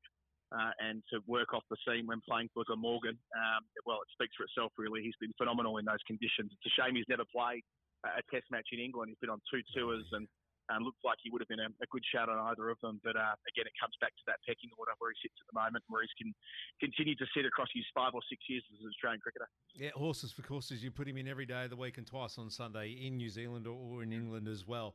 Uh, mixes a bloody good cordial, I've got to say. Um, the other one, and this is the big thing too, Colin, this is our last Test series until we hit the next Australian summer. There's there's nothing for red ball cricket as far as the Aussies are concerned. No England winters or or other tours. So after these two tests, it's straight into India here in Australia. So important hit outs, I think, for Marnus, Queenslander, and Steve Smith, he's his best mate at the top of the order. Let, let's drill down on, on Marnus. A, a, a quiet summer, a, summer below par as far as his high, lofty standards are concerned. Yeah, look, he, he his returns over the last two and a bit years have dropped off uh, notably. Um, he's probably just reverted to the mean where most batters end up compared to uh, where he was before, which he went on an extraordinary run for about three years there when he was making so many Test centuries and went to number one in the ICC batter rankings. I think from memory it was before the Melbourne Test of 2021 against England, and um, now he's sort of more in the he's still in the top ten. I think he's number eight or something like that. But yeah, his returns have dropped off. There was a brilliant hundred at Old Trafford last year, which um, you know whisper it save the Ashes for Australia. Had Australia been rolled on that Saturday afternoon um, when England got one crack at them, one session in and around the rain, um, they they would have lost that Test match, and it would have meant that England. I mean, it's easy to say this in hindsight, but they, they could easily have won the series 3 2. So he did play his role over there in England. But as you point oh, out, what? there's And, no hang on, and, and, cricket. and Roberts of a moral victory? Come on. Uh, Well, yeah, yeah, I, I, I do feel some guilt. I do. I must admit, I do feel some guilt at helping bring moral victory into the vernacular. It was always going to be taken to with gusto by, by people on the other side of the world in Australia, and my word has it been. Um, all the troll accounts and all the different clickbait accounts that exist out there who seem to use it in every other post. Uh, but no, the the the the, the point you make about India is spot on, right? So they, they are trying to bed down a, a new top six at the moment, and it's um, it's going to be conditions which are sporting, at least initially, like I mentioned before, throughout the test, but against high quality team in Tim Southee and Neil Wagner, two veterans, Will O'Rourke, who had a brilliant debut against South Africa a couple of weeks ago, taking nine for 93 match figures. So um, when it comes to Stephen Smith opening, Marnus, who hasn't had a huge summer, um, Cameron Green, who's been back in the side batting at number four. That's the long-term position they want him in. Uh, that, there, there are, I wouldn't say there are question marks that that'd be overplaying it, but it's more like um, there is curiosity as to how the reconfigured batting lineup bed in ahead of a high-profile home summer. But of course, you know, one step at a time. There's a long way to go between now and then. Cricket can move pretty fast. We spoke to Usman Khawaja this morning, and he made that point as well. He tries not to get too far ahead of himself. Every player in this Aussie side is um, 30 or above, apart from Labuschagne, who's nearly 30. So they're they're not sort of thinking in, in long term cycles at the moment. The side they're thinking more about year to year or, or indeed series to series, which is perfectly healthy. Um, a, a number of these players will go to England and play county cricket, so they'll still be playing red ball cricket throughout the course of the winter. They won't be playing test matches. So a contrast to last year where they went from the home summer to a long tour of India, to the World Test Championship final, to five Ashes Test matches, and back into a home summer, and they were completely knackered by the end of that. Um, this time around, they can give it their all over the next fortnight, knowing they won't have to fetch the baggy green for about seven months, seven or eight months. Yeah, they'll be fresh when they come to our summer. Uh, mate, we cannot wait for your fresh, sprightly call come Thursday morning. The neighbourhood feud ignites again. It's been a long time between drinks across the Tasman. Uh, eight years uh, since we last played a test match. Uh, in that part of the world. Um, Colo, thank you. Enjoy the rest of uh, the the basin run. I, I, I actually I want to hear you on the commentary come Thursday saying that you've completed the basin run. Oh, that, that's the sort of thing. We've got our uh, head of cricket, Mitch Scott, out here with us this week, and he's quite creative when it comes to depositing us into scoreboards to commentate. You know, all these types of things that make the coverage have extra texture. Um, let, us not tell him that I told you that. He'll have me running around the roundabout um, with a microphone in my hand. So um, let's see how we go. But yeah, can't wait. They're beautiful grounds to call at, um, and it's going to be yeah. It's been eight years waiting for this, so we're going to make the most of it. Outstanding, mate. Thank you. Appreciate it. Good luck. Good hunting. Cheers. Just another reason to be listening to SENQ. Keep it locked here. Cannot wait for that. It's 10 of 53.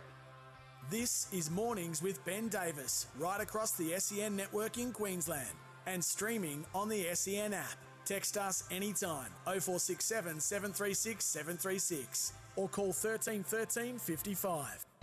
I started singing bye bye Miss American Pie. Drove my Chevy to the levee, but the levee was. Aussies in America. That is the theme of Queensland's biggest sports quiz. Right now, the number you need 13 13 55. Callers coming through the first five get a second bite of the cherry, but you need the get in question. Pretty simple stuff. We've already spoken about it at length. Gary Belcher was part of it. If you've been listening to the show, what year was State of Origin played in California? What year? Hmm. That's your get in question. Aussies in America, the theme of our quiz, coming straight up after the news. 13 13 55. First five callers through. Get a second bite of the cherry. Dinner or drinks on us. Lunch, if you choose, at the Waterloo Bay Hotel.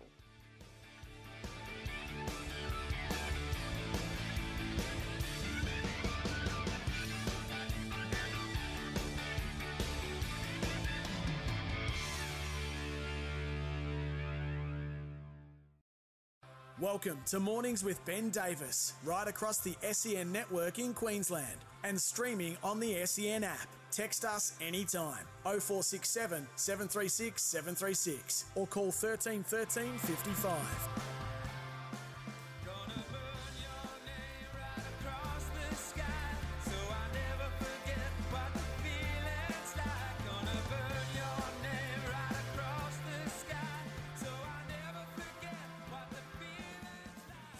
Minutes past 11. Thank you for your company this Tuesday morning. We're going to get stuck into the quiz in just a moment. 13 13 55. The get in question it's Aussies in America, just to keep up with the Vegas theme. Which year was State of Origin played in California? We've heard from Gary Belcher this morning, mentioned it a couple of times. Alfie and his bodybuilding, outstanding stuff it was. If you missed it, uh, you can download the podcast, iTunes, Spotify. Uh, it's where you'll get all your good podcasts from SEN. Uh, and if you missed any part of the show, jump on there. Just on Alfie, uh, Mike, thank you for your text. He said, Ben, I think Alf might have retired from tabletop dancing at the Normanby Hotel about 10 years ago. But he's had a fair old career by the sound of Gary's report this morning. Yeah, Spot on indeed. Alfie bodybuilding, it was uh, one not to be missed in uh, California. Uh, 13 13 55. Oh, uh, actually, no, I don't want you to text in. I need you to call in. That's right. The lines are there. We've had to do a reset, a reboot. But the callers standing by for Queensland's biggest sports quiz. Pat Welsh coming up very shortly. That's right. Paddy wasn't part of the breakfast crew this morning because he's been on an important assignment at Parliament House in Canberra. What's he been talking about? Well, actually, it's something that affects families all over the country. We'll catch up with Paddy before midday today. But first, let's do this.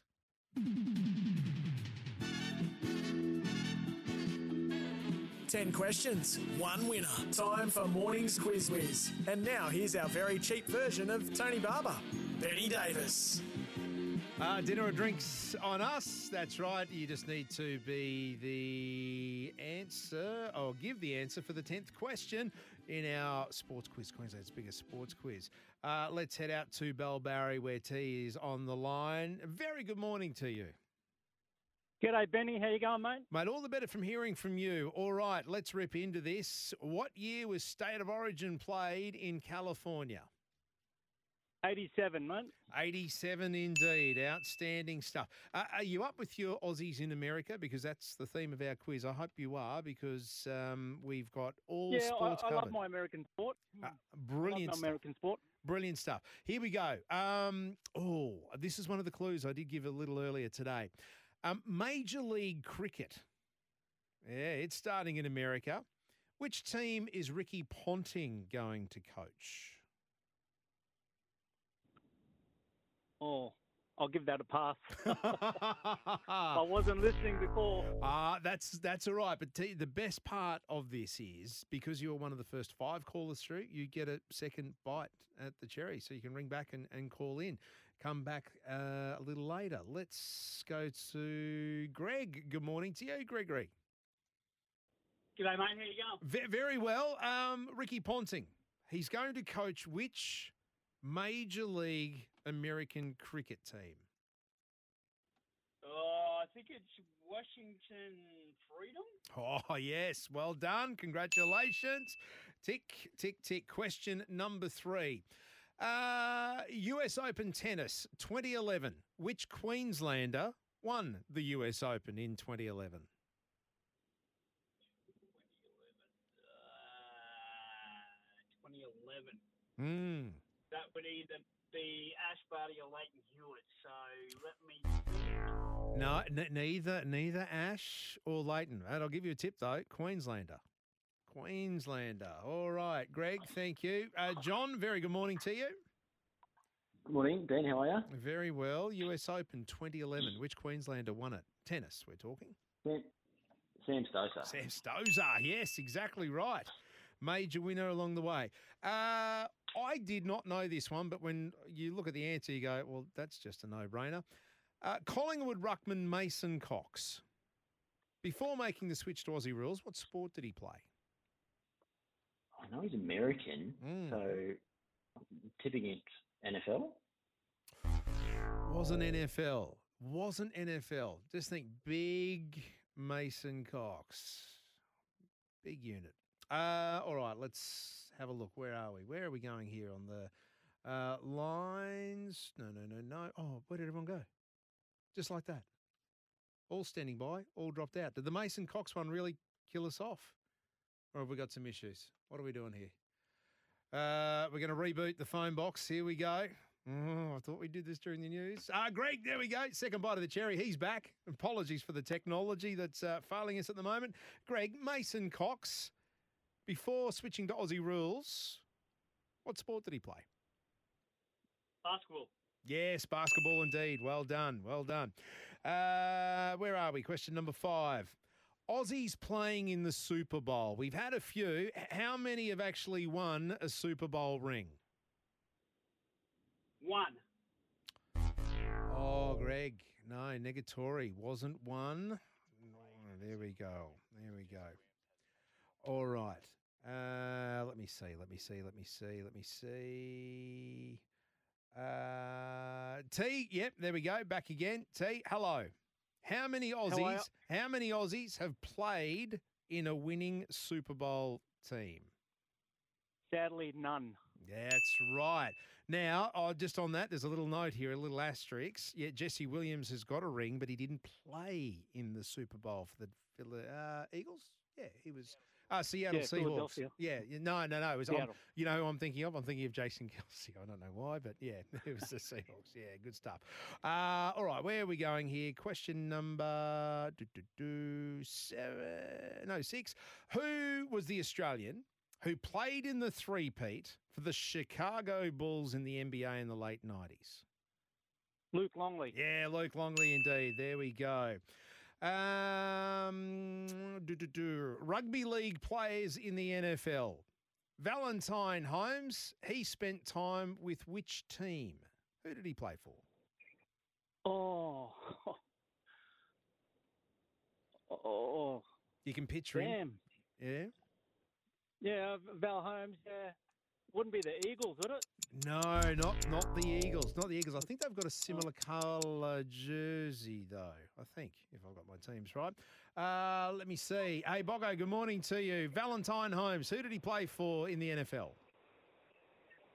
Hey, mate. Um, uh, New York Jets. New York Jets, outstanding stuff. We've got three questions to go. Last man standing, dinner or drinks on us. Perhaps it could be lunch if you're that way inclined. Name the last Aussie to win a major title in the US as far as golf. So a golf major in the US. Cam Smith. No, not no, no, no. It wasn't Cam Smith. It wasn't Cam Smith. Queenslander, but not Cam Smith. Last to win a major in the US. Cam won a major at the British Open, but not the US. Uh, let me see. We're getting a few more bites of the cherry here. John, morning to you. Hello again. Hey, Ben. Hey. Uh, again. Who was the last Aussie and, yeah, a Queenslander to win a major in the US?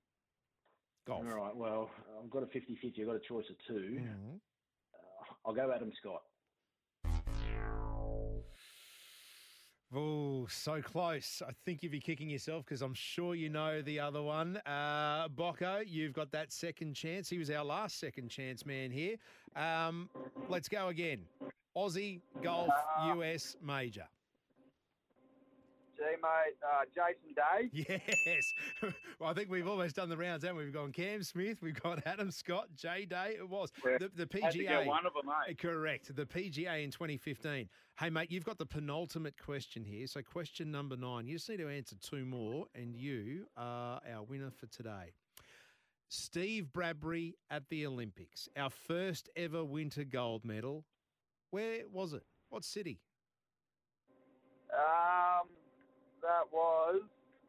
Oh, geez, I don't really know, eh? Um, We'll put the clock on, but think yeah. America. Sorry, mate. America, 2002. Salt Lake City. Says- oh, just got it in there in time. Well done.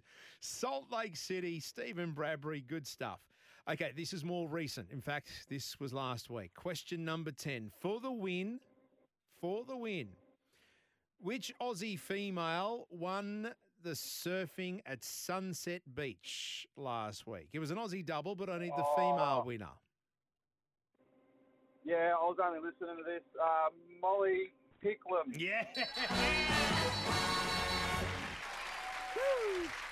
Outstanding stuff. Well, done, mate. You've got uh, dinner or drinks on us. Maybe put both in. You can go for lunch. Waterloo Bay Hotel, uh, the new entertainment spot.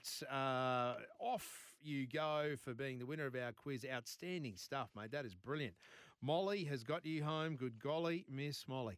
Ah, Aussies in America. We, we went around the we went around the grounds there, didn't we? There, there's so many Aussies and Queenslanders uh, dominating in the world's biggest market, the US. Outstanding stuff. Uh, speaking of the US, tomorrow we'll be catching up with the crew from Sports Wrap in Las Vegas. They were the ones who had Jason Saab on. They're the ones who are promoting the NRL on their show.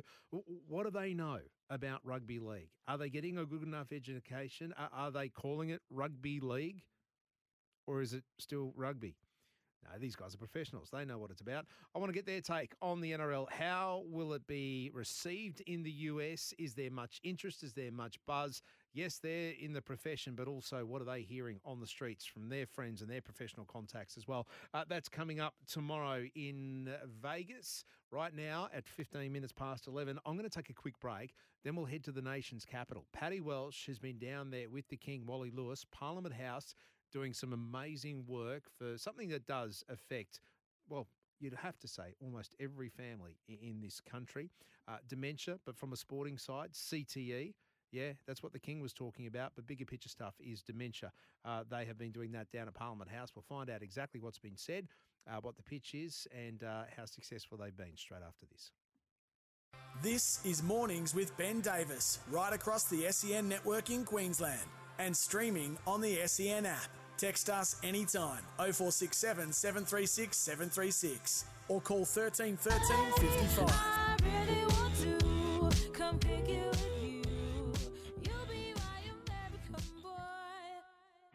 Ah, yes, America indeed. That is in our mind. It's our theme for the week as the NRL lands in Vegas. But we've got some breaking news a bit closer from home. Uh, so a bit closer to home.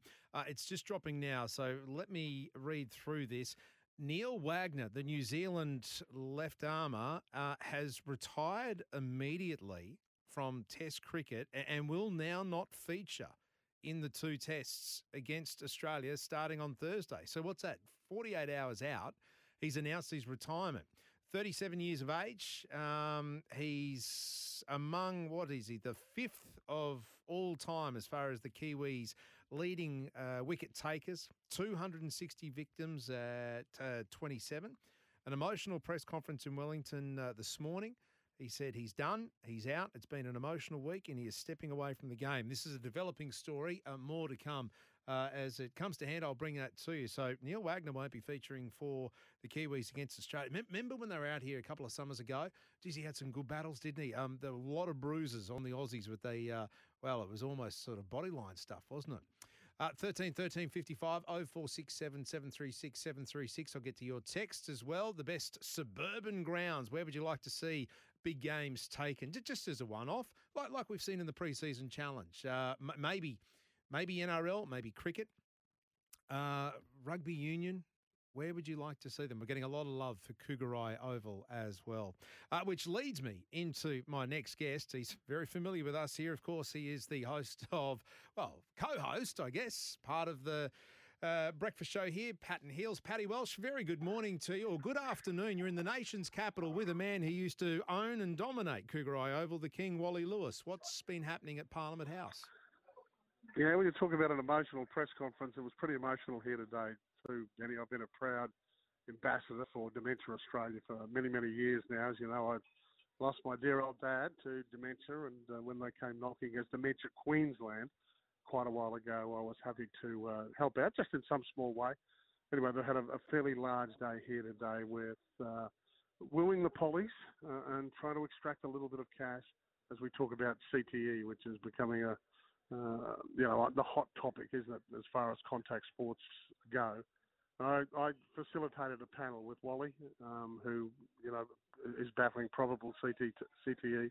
Um, a, a, a young lady, or a, a mum who's married to an ex-footballer who has um, almost certainly CTE, and, and another gentleman who was a high-flying corporate lawyer. Uh, Robin, he he was in a top 300 company, mate, and had a bad bicycle accident that led to the fact that uh, more research with Dr. Rowena Mobbs in Sydney at the MARTA, who does unbelievable work in this space, and it was discovered he'd had a lot of concussions as a kid just playing footy, and now he's got probable CTE. So, look, we had a great roll up of politicians. Uh, they listened. Uh, the, the panel went for about a half an hour, and all three of these people, including the King, were out of their comfort zone, well and truly. I mean, you can put Wally on a stage just about anywhere, and we have a bit of fun with him talking about the good old days. But this was pretty confronting stuff today, and um, you know they're they're wanting money to to uh, uh, attack this at, at every possible level, but particularly with kids in schools, and and teaching them the the right way and to avoid head contact when they're playing contact sport. Paddy, uh, I know CTE was front and centre today, but bigger picture stuff with, with dementia. You mentioned how it's affected your family. I, I'm sure there's everyone listening now, somewhere, somehow, it's either affected their family or they know someone who, who has who has been um, exposed to this this horrible disease, and it is horrible, isn't it? Oh yeah, it, it, it's awful. It's just completely debilitating. They, uh, you know, they they lose everything, mate. And You you you lived through it with me. I mean, you know, just on my own personal front, uh, you know, when I was reading the news five nights a week way back when, they they the nurses would show it to dad, and you know, probably one night out of five, he'd have some recognition that that was his son on the on the television. Um, and you know, Wally was so open today. It was so it was confronting to tell you the truth, mate, to, to listen to it about how he forgets things and how he basically lives by this big diary that he has every hour of his day written down about what he's got to do, and that's how he remembers things. I mean, look, he's lucid. He's you know, you can sit here and have a wonderful conversation with him, but he'll just lapse occasionally, and you know, you know that it's not all right there. And same with the uh, the other two on the panel, Lynn Lynn McGregor, whose husband you know played and won a premiership back at, back in the day. He's you know her life is now a, virtually full time carer. She's you know she's got a wonderful employer here in Canberra that keeps her in a job, but uh, boy, her her life has just changed in the most dramatic of fashion. So. Look, let's hope they've got a sympathetic hearing. There was a lot of MPs here, including the, the federal sports minister, uh, a lot from the opposition. Uh, there is a Friends of, of Dementia here at Parliament House. Uh, they were all here. They spoke earnestly. They listened earnestly to the to the panel that we we had. Uh, so, mate, look, let's hope there's there's money forthcoming. And, I- and I know there are a lot of great causes out there, and it happens on a daily basis here at Parliament House where they're lobbying. Um, but yeah, look, I, I hope it, you know, selfishly, I hope that something can be done. But the, the key message is trying to get it through through to the school kids and starting the education at a very early age about the dangers of head knocks and repeated head knocks. Paddy, not selfish at all, mate. What you've done down there today, uh, hopefully that does change lives. Um, we will, uh, I'm sure we'll hear more about it uh, tomorrow when you're back uh, uh, with Heals. Uh, well done today and uh, pass on our best, not only to the King, but uh, to the other families affected. Yeah, I'll do that. And the good thing was a lot of media here today. You know, sometimes you can put on big events like this, and you know the media can be a little indifferent, but they weren't today. And I think, yeah, there's no doubt that Wally was the the shining light. But we we had a, lo- a lot of media, both written and and uh, electronic here today to, to set, spread the story. Actually, Paddy, I, I, I've been asking. I've been asking today. The question I've been asking everyone is: if you were in charge of the NRL purse strings and they've uh, had the record revenue, they've got the profit at nearly sixty million dollars. Where would you put it? What would you spend it on? I- reckon right there could be a fair chunk, and not only in um, uh, testing, but uh, uh, research, uh, and even put aside some for families affected. That that could be a good use uh, of a chunk of that sixty million right there for those suffering CTE. Oh yeah. Well, Pauline McGregor broke down several times in her speech today, and I mean, she had it all written out. She had it prepared for a long time. But you know, as she went through it, mate, and started to tell her about it, uh, tell us about her how her life changed with her husband. Uh, oh boy, mate, it was it was heartstring stuff. I can tell you. Paddy, thank you for sharing, mate. And I would have been tough for you too. Um, we uh, look forward to uh, listening to uh, to you tomorrow, uh, and well done down there. Thank you. There we go, Pat Welsh. You take a deep breath, don't you? Um, so many, so many families affected by dementia. Y- yes, that was from a CTE side of things. Uh, when you, uh, you know, I had the king on my wall. I had Wally Lewis on my wall as a kid growing up. To to, to hear that that is now life, where he is sitting and he's not on his Pat Malone with with that, is he? For those who have been through the game, uh, but the education point, yep, kids. We we go back to the schools, don't we? We go back to where the money needs to be invested. Schools, development, learning how to tackle right, being safe, getting that message through. 13 13 55 0467 736 736. We'll get back to your texts, uh, your calls, uh, and what have we learnt today. But before we do that, we'll get a hit from the newsroom.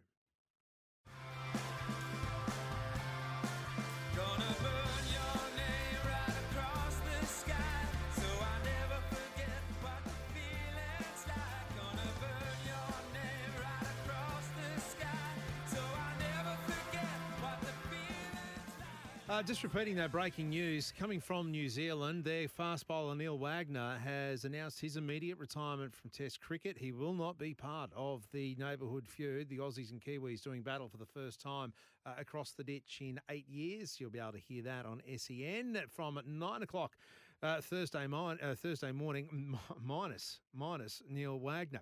Uh, some more breaking news too in AFL, and it comes around the Brisbane Lions and the Sydney Swans. They're playing their AAMI Community Series, so it's their preseason challenge uh, on Thursday. Now, this was slated for Thursday afternoon. Uh, Bankstown in Sydney, three o'clock our time, so four o'clock down in Sydney. But that has been shifted. It's been put back until six o'clock our time, seven o'clock in Western Sydney because of the extreme heat that has been a factor in that part of the world. So both the Swans and Lions pushed for this, and the AFL have said, "Yep, we're pushing it back."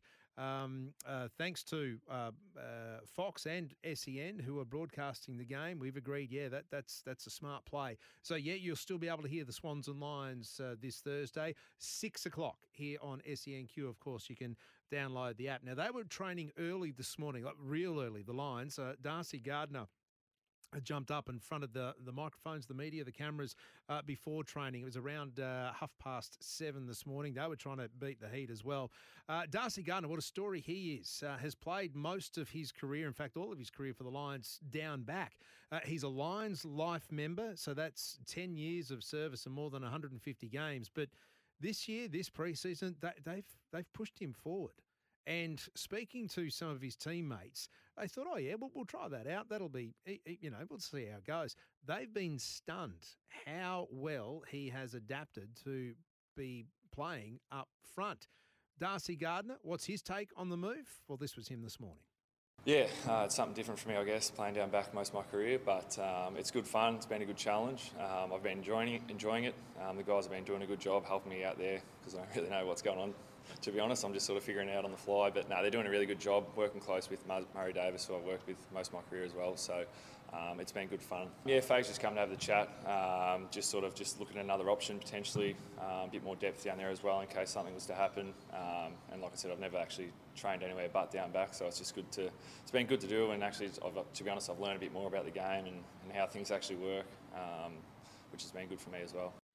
Uh, there we go, Darcy Gardiner on that switch uh, to the forward line. Uh, I wonder how he'll line up against Carlton March 8. That's right, the Lions are kicking things off uh, here at the Gabba, not this Friday, but the next against Carlton. It's a rematch of that prelim final, uh, that epic game at the Gabba. Uh, whether he lines up down back or up front, yet to be seen. We know it's going to be a fairly crowded back line with Tom Doedee coming into the Lions squad. He won't be there for round one, but he's not too far away. They're talking perhaps Collingwood, round three, the Easter Thursday clash for Tom Doedee to get back on the park after a knee injury uh, ruined the second half of his season. Um, speaking to some of Dizzy's teammates, Darcy Gardiner, Gardiner's teammates, th- th- they said he is attacking the forward role as a defender with that defensive mindset, like tackle first and then get into it, which is which is imperative when you're in that forward line because you also need to make sure that you can keep the ball in that forward line. So defense plays a big part of it, and that's his mindset first. That, that and the fact that he's played on some of the best forwards in the comp and shut them down. So it, it's a crafty move, and the fact he's taken to it like a duck to water, uh, fantastic stuff. So we'll see uh, Dizzy, no doubt, some. Uh, somewhere throughout the season playing in that forward line. Uh, 11.35 here on a Wednesday morning, a quick break and back with what have we learnt today? It's been a big day internationally and at home on SENQ. This is Mornings with Ben Davis, right across the SEN network in Queensland and streaming on the SEN app. Text us anytime 0467 736 736 or call 13 13 55. Oh, yeah. Hey, the Super Bowl is come and gone. Now a different sport taking over Allegiant Stadium. The National Rugby League is ready to roll into Las Vegas, of course. Uh, kickoff is coming up this weekend. This is going to be so much fun. And Jason, appreciate you. being Jason Saab is here. And Jason, we appreciate you being here, one of the stars of the Sea Eagles. And Ron, I'm excited about this because this is going to be a lot Manly of fun. I mean, this is going to called be a fun sport out there. Uh, when you think about what goes on here, no timeouts, no block. I mean, it's just, it's just a brutal sport. It is. It is. Do these games are these important games? These games count, don't they? Yep, yep, yep. So these This games. is like bringing the NFL over to Australia, and they would count. Exactly. These games are yeah. going to count so here. they're, they're not exhibition matches. They're not friendlies. They're um they're for two points. You play for two points every game. You win. Well, Jason, good luck. Have fun this weekend in Las Vegas. Not your first time here, but enjoy yourselves. And I, I know the you. fans are excited about this sport. Hey, and you got Russell Crowe to kind of promote it for you, right? Yeah, During yeah. that, uh, Russell Crowe versus Hugh Jackman. So Sun- South versus uh, Manly. So it'll be good. It'll be good. Uh, it would be good. It'd be good if they let Jason Saab talk, talk radio interview in the United States. And Jason Saab has been doing the rounds, uh, not only on radio, but on TV in Vegas as well. Yeah, they were talking about Super Bowl, Allegiant Stadium. Uh, and and the, the moment of realization, this is just fantastic, when, when Jason actually, the penny dropped that they were going to play on the same field as the Super Bowl was on. Um, well, we were at training at the time. We got the screens up there, and um, I was obviously going to and from watching the game. It didn't even it didn't really click to me that we were actually playing on the exact same field. Um, and that, that when I when it clicked to me, I thought that, that's a, like that's exciting. Like you know. That's a Super Bowl they're playing there, and um, it's a bit the, the field's a bit different. Obviously, it's a bit smaller and that, but um, it's honestly so exciting the fact they're going to be on the same field as um, some of the greatest American footballers to ever play the game uh, in front of Americans and unleash our sport in the US. So I'm, I'm, I'm excited. Yeah, we're excited too. Um, just the penny dropping that he's going to be on the Super Bowl field. Well done, Jason. Uh, but he he was asked also again trying to educate the US market, the consumers, the fans, the sporting world there, and was asked about who the team to beat would be. Uh, again, in depth interviews, and we'll be chatting to those who did these interviews tomorrow on the program. But Jason Saab asked about who is the team to beat. Who will be the team to beat here? You got the four teams coming Us, in here. of course. You guys? We're the team to are you beat. guys, are you Really? guys the number one team? We're the team to beat. Yeah, Yeah? yeah, yeah. Um, no, honestly, we've brought we've brought some um, some pretty fair sides, and I think you know, especially these four teams will be um, doing pretty well this year in the competition. So uh, I definitely think we've, we've brought our best four teams, um, you know, to the to the to the US to showcase um, the game. So and there'll be there'll be more teams coming back throughout the over the years as well. And we've got a few more back home that are pretty good teams as well. Yeah, our best four teams. I know you can say things in the heat of the moment, but no, I don't know. Man, Manly, Souths, Roosters. Are they in the best four teams in the NRL? Hmm. Look, it'd be unfair on the Panthers to come across to Vegas, obviously having played in the World Club Challenge, the Broncos in the grand final. That that's hands down. Um, but this is some homework. I want you to put the thinking caps on for tomorrow because this is where I want to go tomorrow. It's a five-year deal going to Vegas. So, do they spread the love around the NRL? Do they bring different teams next year and the year after that and year after that, basically to give everyone a go? Is that the way that should happen? Fairness, or should they be bringing across the top four teams? The the teams that make the top four from the year before. That's the question for tomorrow. Put that in the bank. Have a think about it. Which way would you go? 13 13 55 0467 736 736. On the text line, uh, thank you for these. Uh, Neser is an absolute champ. Unfortunately, been a victim of the big three from 2017 to 2024. Yeah, definitely, indeed. Um, uh, the last word on Alf was Paddy Welsh with Alfie at the Normanby. On. No, no, he wasn't. Uh, Winston, good morning to you. Look, surely we need to improve the second tier competitions in rugby league, but can we please cease this talk of a national reserve grade comp?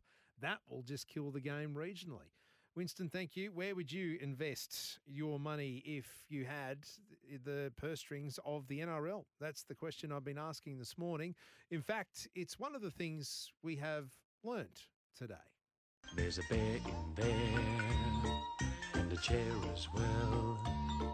There are people with games and stories to tell.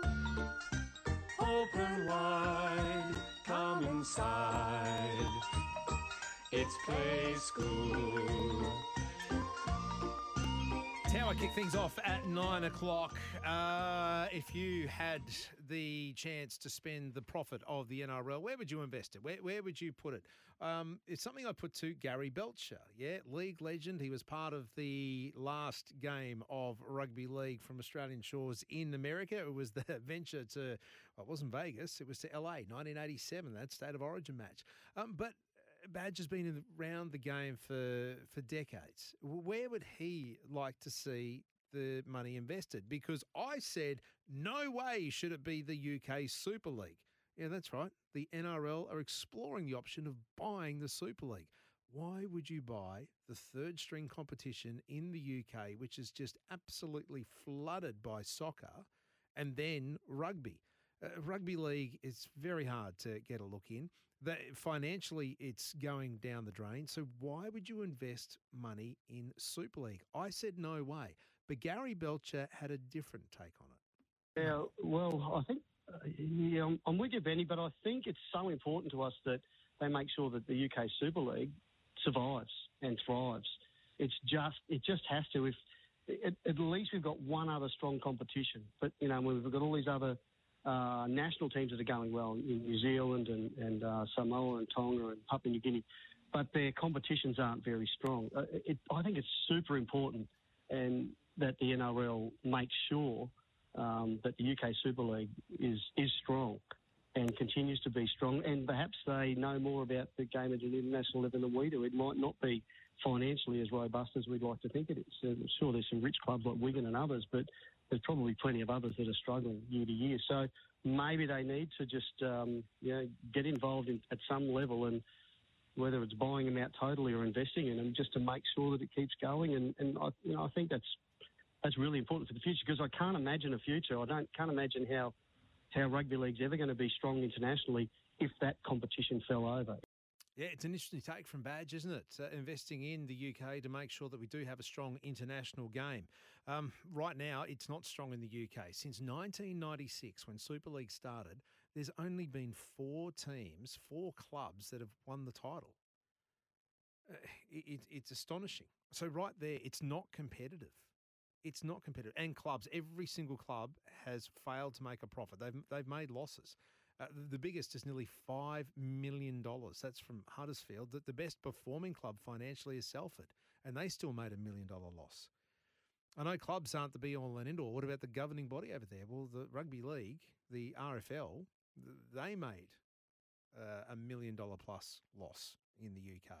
So is it where you should be investing your money if you were the NRL? What about junior development? What about the local? What about your own backyard first? The badge, interesting take. 13 13 55 0467 736 736. Uh, we've learned a bit this morning too from across the ditch. Neil Wagner will not be part of the test series between Australia and New Zealand. The Kiwi fast bowler has announced his immediate retirement. It- It's been a shock. It happened this morning. It was an emotional morning for him, 37 years of age. He's pulled the pin and 48 hours from a test match, too. The first test match between Australia and New Zealand on New Zealand soil in eight years. It's going to be a big one for the Kiwis, but it's going to be even bigger for Australia. Uh, a couple of players under the microscope, one being Steve Smith. Uh, he's all but kissed away his chances of making the T20 World Cup. And now he is still plying his trade as an Australian opener. He's only had a couple of tests to do that against the Windies. Now he's got two tests to do it against the Kiwis before India next summer. Big golf between this test series and the next one for Australia. There'll be red ball cricket. They might go over and play uh, in county cricket in the UK, may, maybe some shield. But outside of that, Steve Smith is opener. But his opening partner, Usman Khawaja, well, he had a fair say about what Steve Smith brings to the table. I mean, it hasn't been no different for me batting with Smithy. I batted with heaps growing up. I, bat, I was number three for Australia for a long time, and he was number four, so we batted together a lot. Doesn't really feel any different than like when we go out and open. So, no difference there. I mean, challenging opening, it's, it's always a challenge. You're facing the best bowlers every single time with a new ball, sometimes on the freshest wickets if you go out there first inning. So, the challenge is always there. There's no easy runs to be had at the start. It's what I miss about batting four and five sometimes. But it's one of those things where I think Stephen Smith is as capable a batsman of anyone in the world. Obviously said in the past, I think he's of this generation. He's he's right up there as the best Test cricketer of this generation. So if anyone's going to score runs at opening, it's Steve Smith. So there's no there's no doubt on whether you can bat him anywhere. He'll score runs. It's as simple as that. Simple as that. The world, according to Uzi. It's a big rap, isn't it? Steve Smith, the batsman of our generation. He's nailed it, though, hasn't he? He is, isn't he? 13 13 55 0467 736 736. Uh, we've got to wrap out our top five. We'll be doing that. If you've got any late entries, fire them through the top five suburban grounds. Well, where would you like to see NRL, cricket, AFL, rugby? Uh, where would you like to see some of these suburban grounds used? What's your favourite? Just as a as a one off. We, we saw it during the preseason, didn't we? With the NRL going to regional and suburban grounds. What's your favourite? Rounding up the top five. We'll do it straight after this. This is Mornings with Ben Davis, right across the SEN network in Queensland and streaming on the SEN app. Text us anytime 0467 736 736 or call 13 13 55.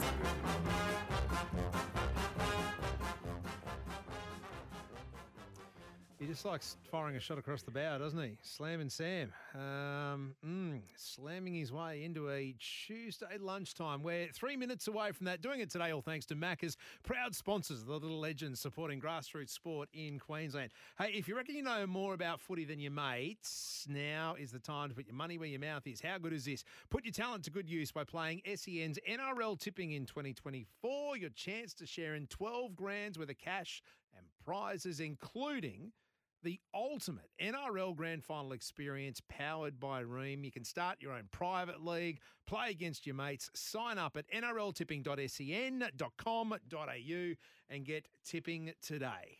Oh, one of his teammates has come running over and thrown the big high five, and he's missed and got him right in the eye. I feel sick, Dale, clutching his face. Well, this is just pathetic play by Pakistan. Very, very stupid indeed. Our top five today, though, isn't the top five suburban grounds. Where would you like to see the big events come to? Maybe just as a one off. Um, rounding out number five, and it was a random one from Adelaide. Salisbury Oval in Adelaide, the home of Stewie Dew and Boof Lehmann in their early days. Number four, there was a lot of love for Leichhardt Oval. Yeah, Belvedere in the back of, well, Leichhardt, Balmain, the home of the Tigers. So it gets rolled out uh, normally once a year as far as the NRL is concerned. It has that really nice, tight, intimate feel, doesn't it? So, number four, Leichhardt Oval. Number three. Uh, another random one, and it was only a couple of votes on this one. The Queenstown Crows, their home ground in Tasmania. Now, from memory, I'm pretty sure this is the ground that is basically a gravel ground. It's got gravel as a base. I think it might have been Chris Fagan's old home ground. Maybe. I don't know. Uh, let's roll out number two. Number two. Yeah, these are the two that were dominating discussions. Langlands Park at Coorparoo, the home of the East Tigers, but unanimous. Let's get the drum roll going. Number one.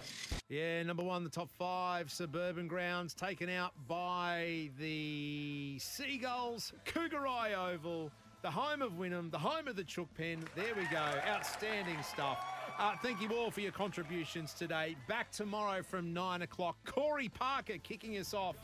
Yes, his take on what it takes to win in Vegas. So I'll catch you tomorrow in the morning from nine.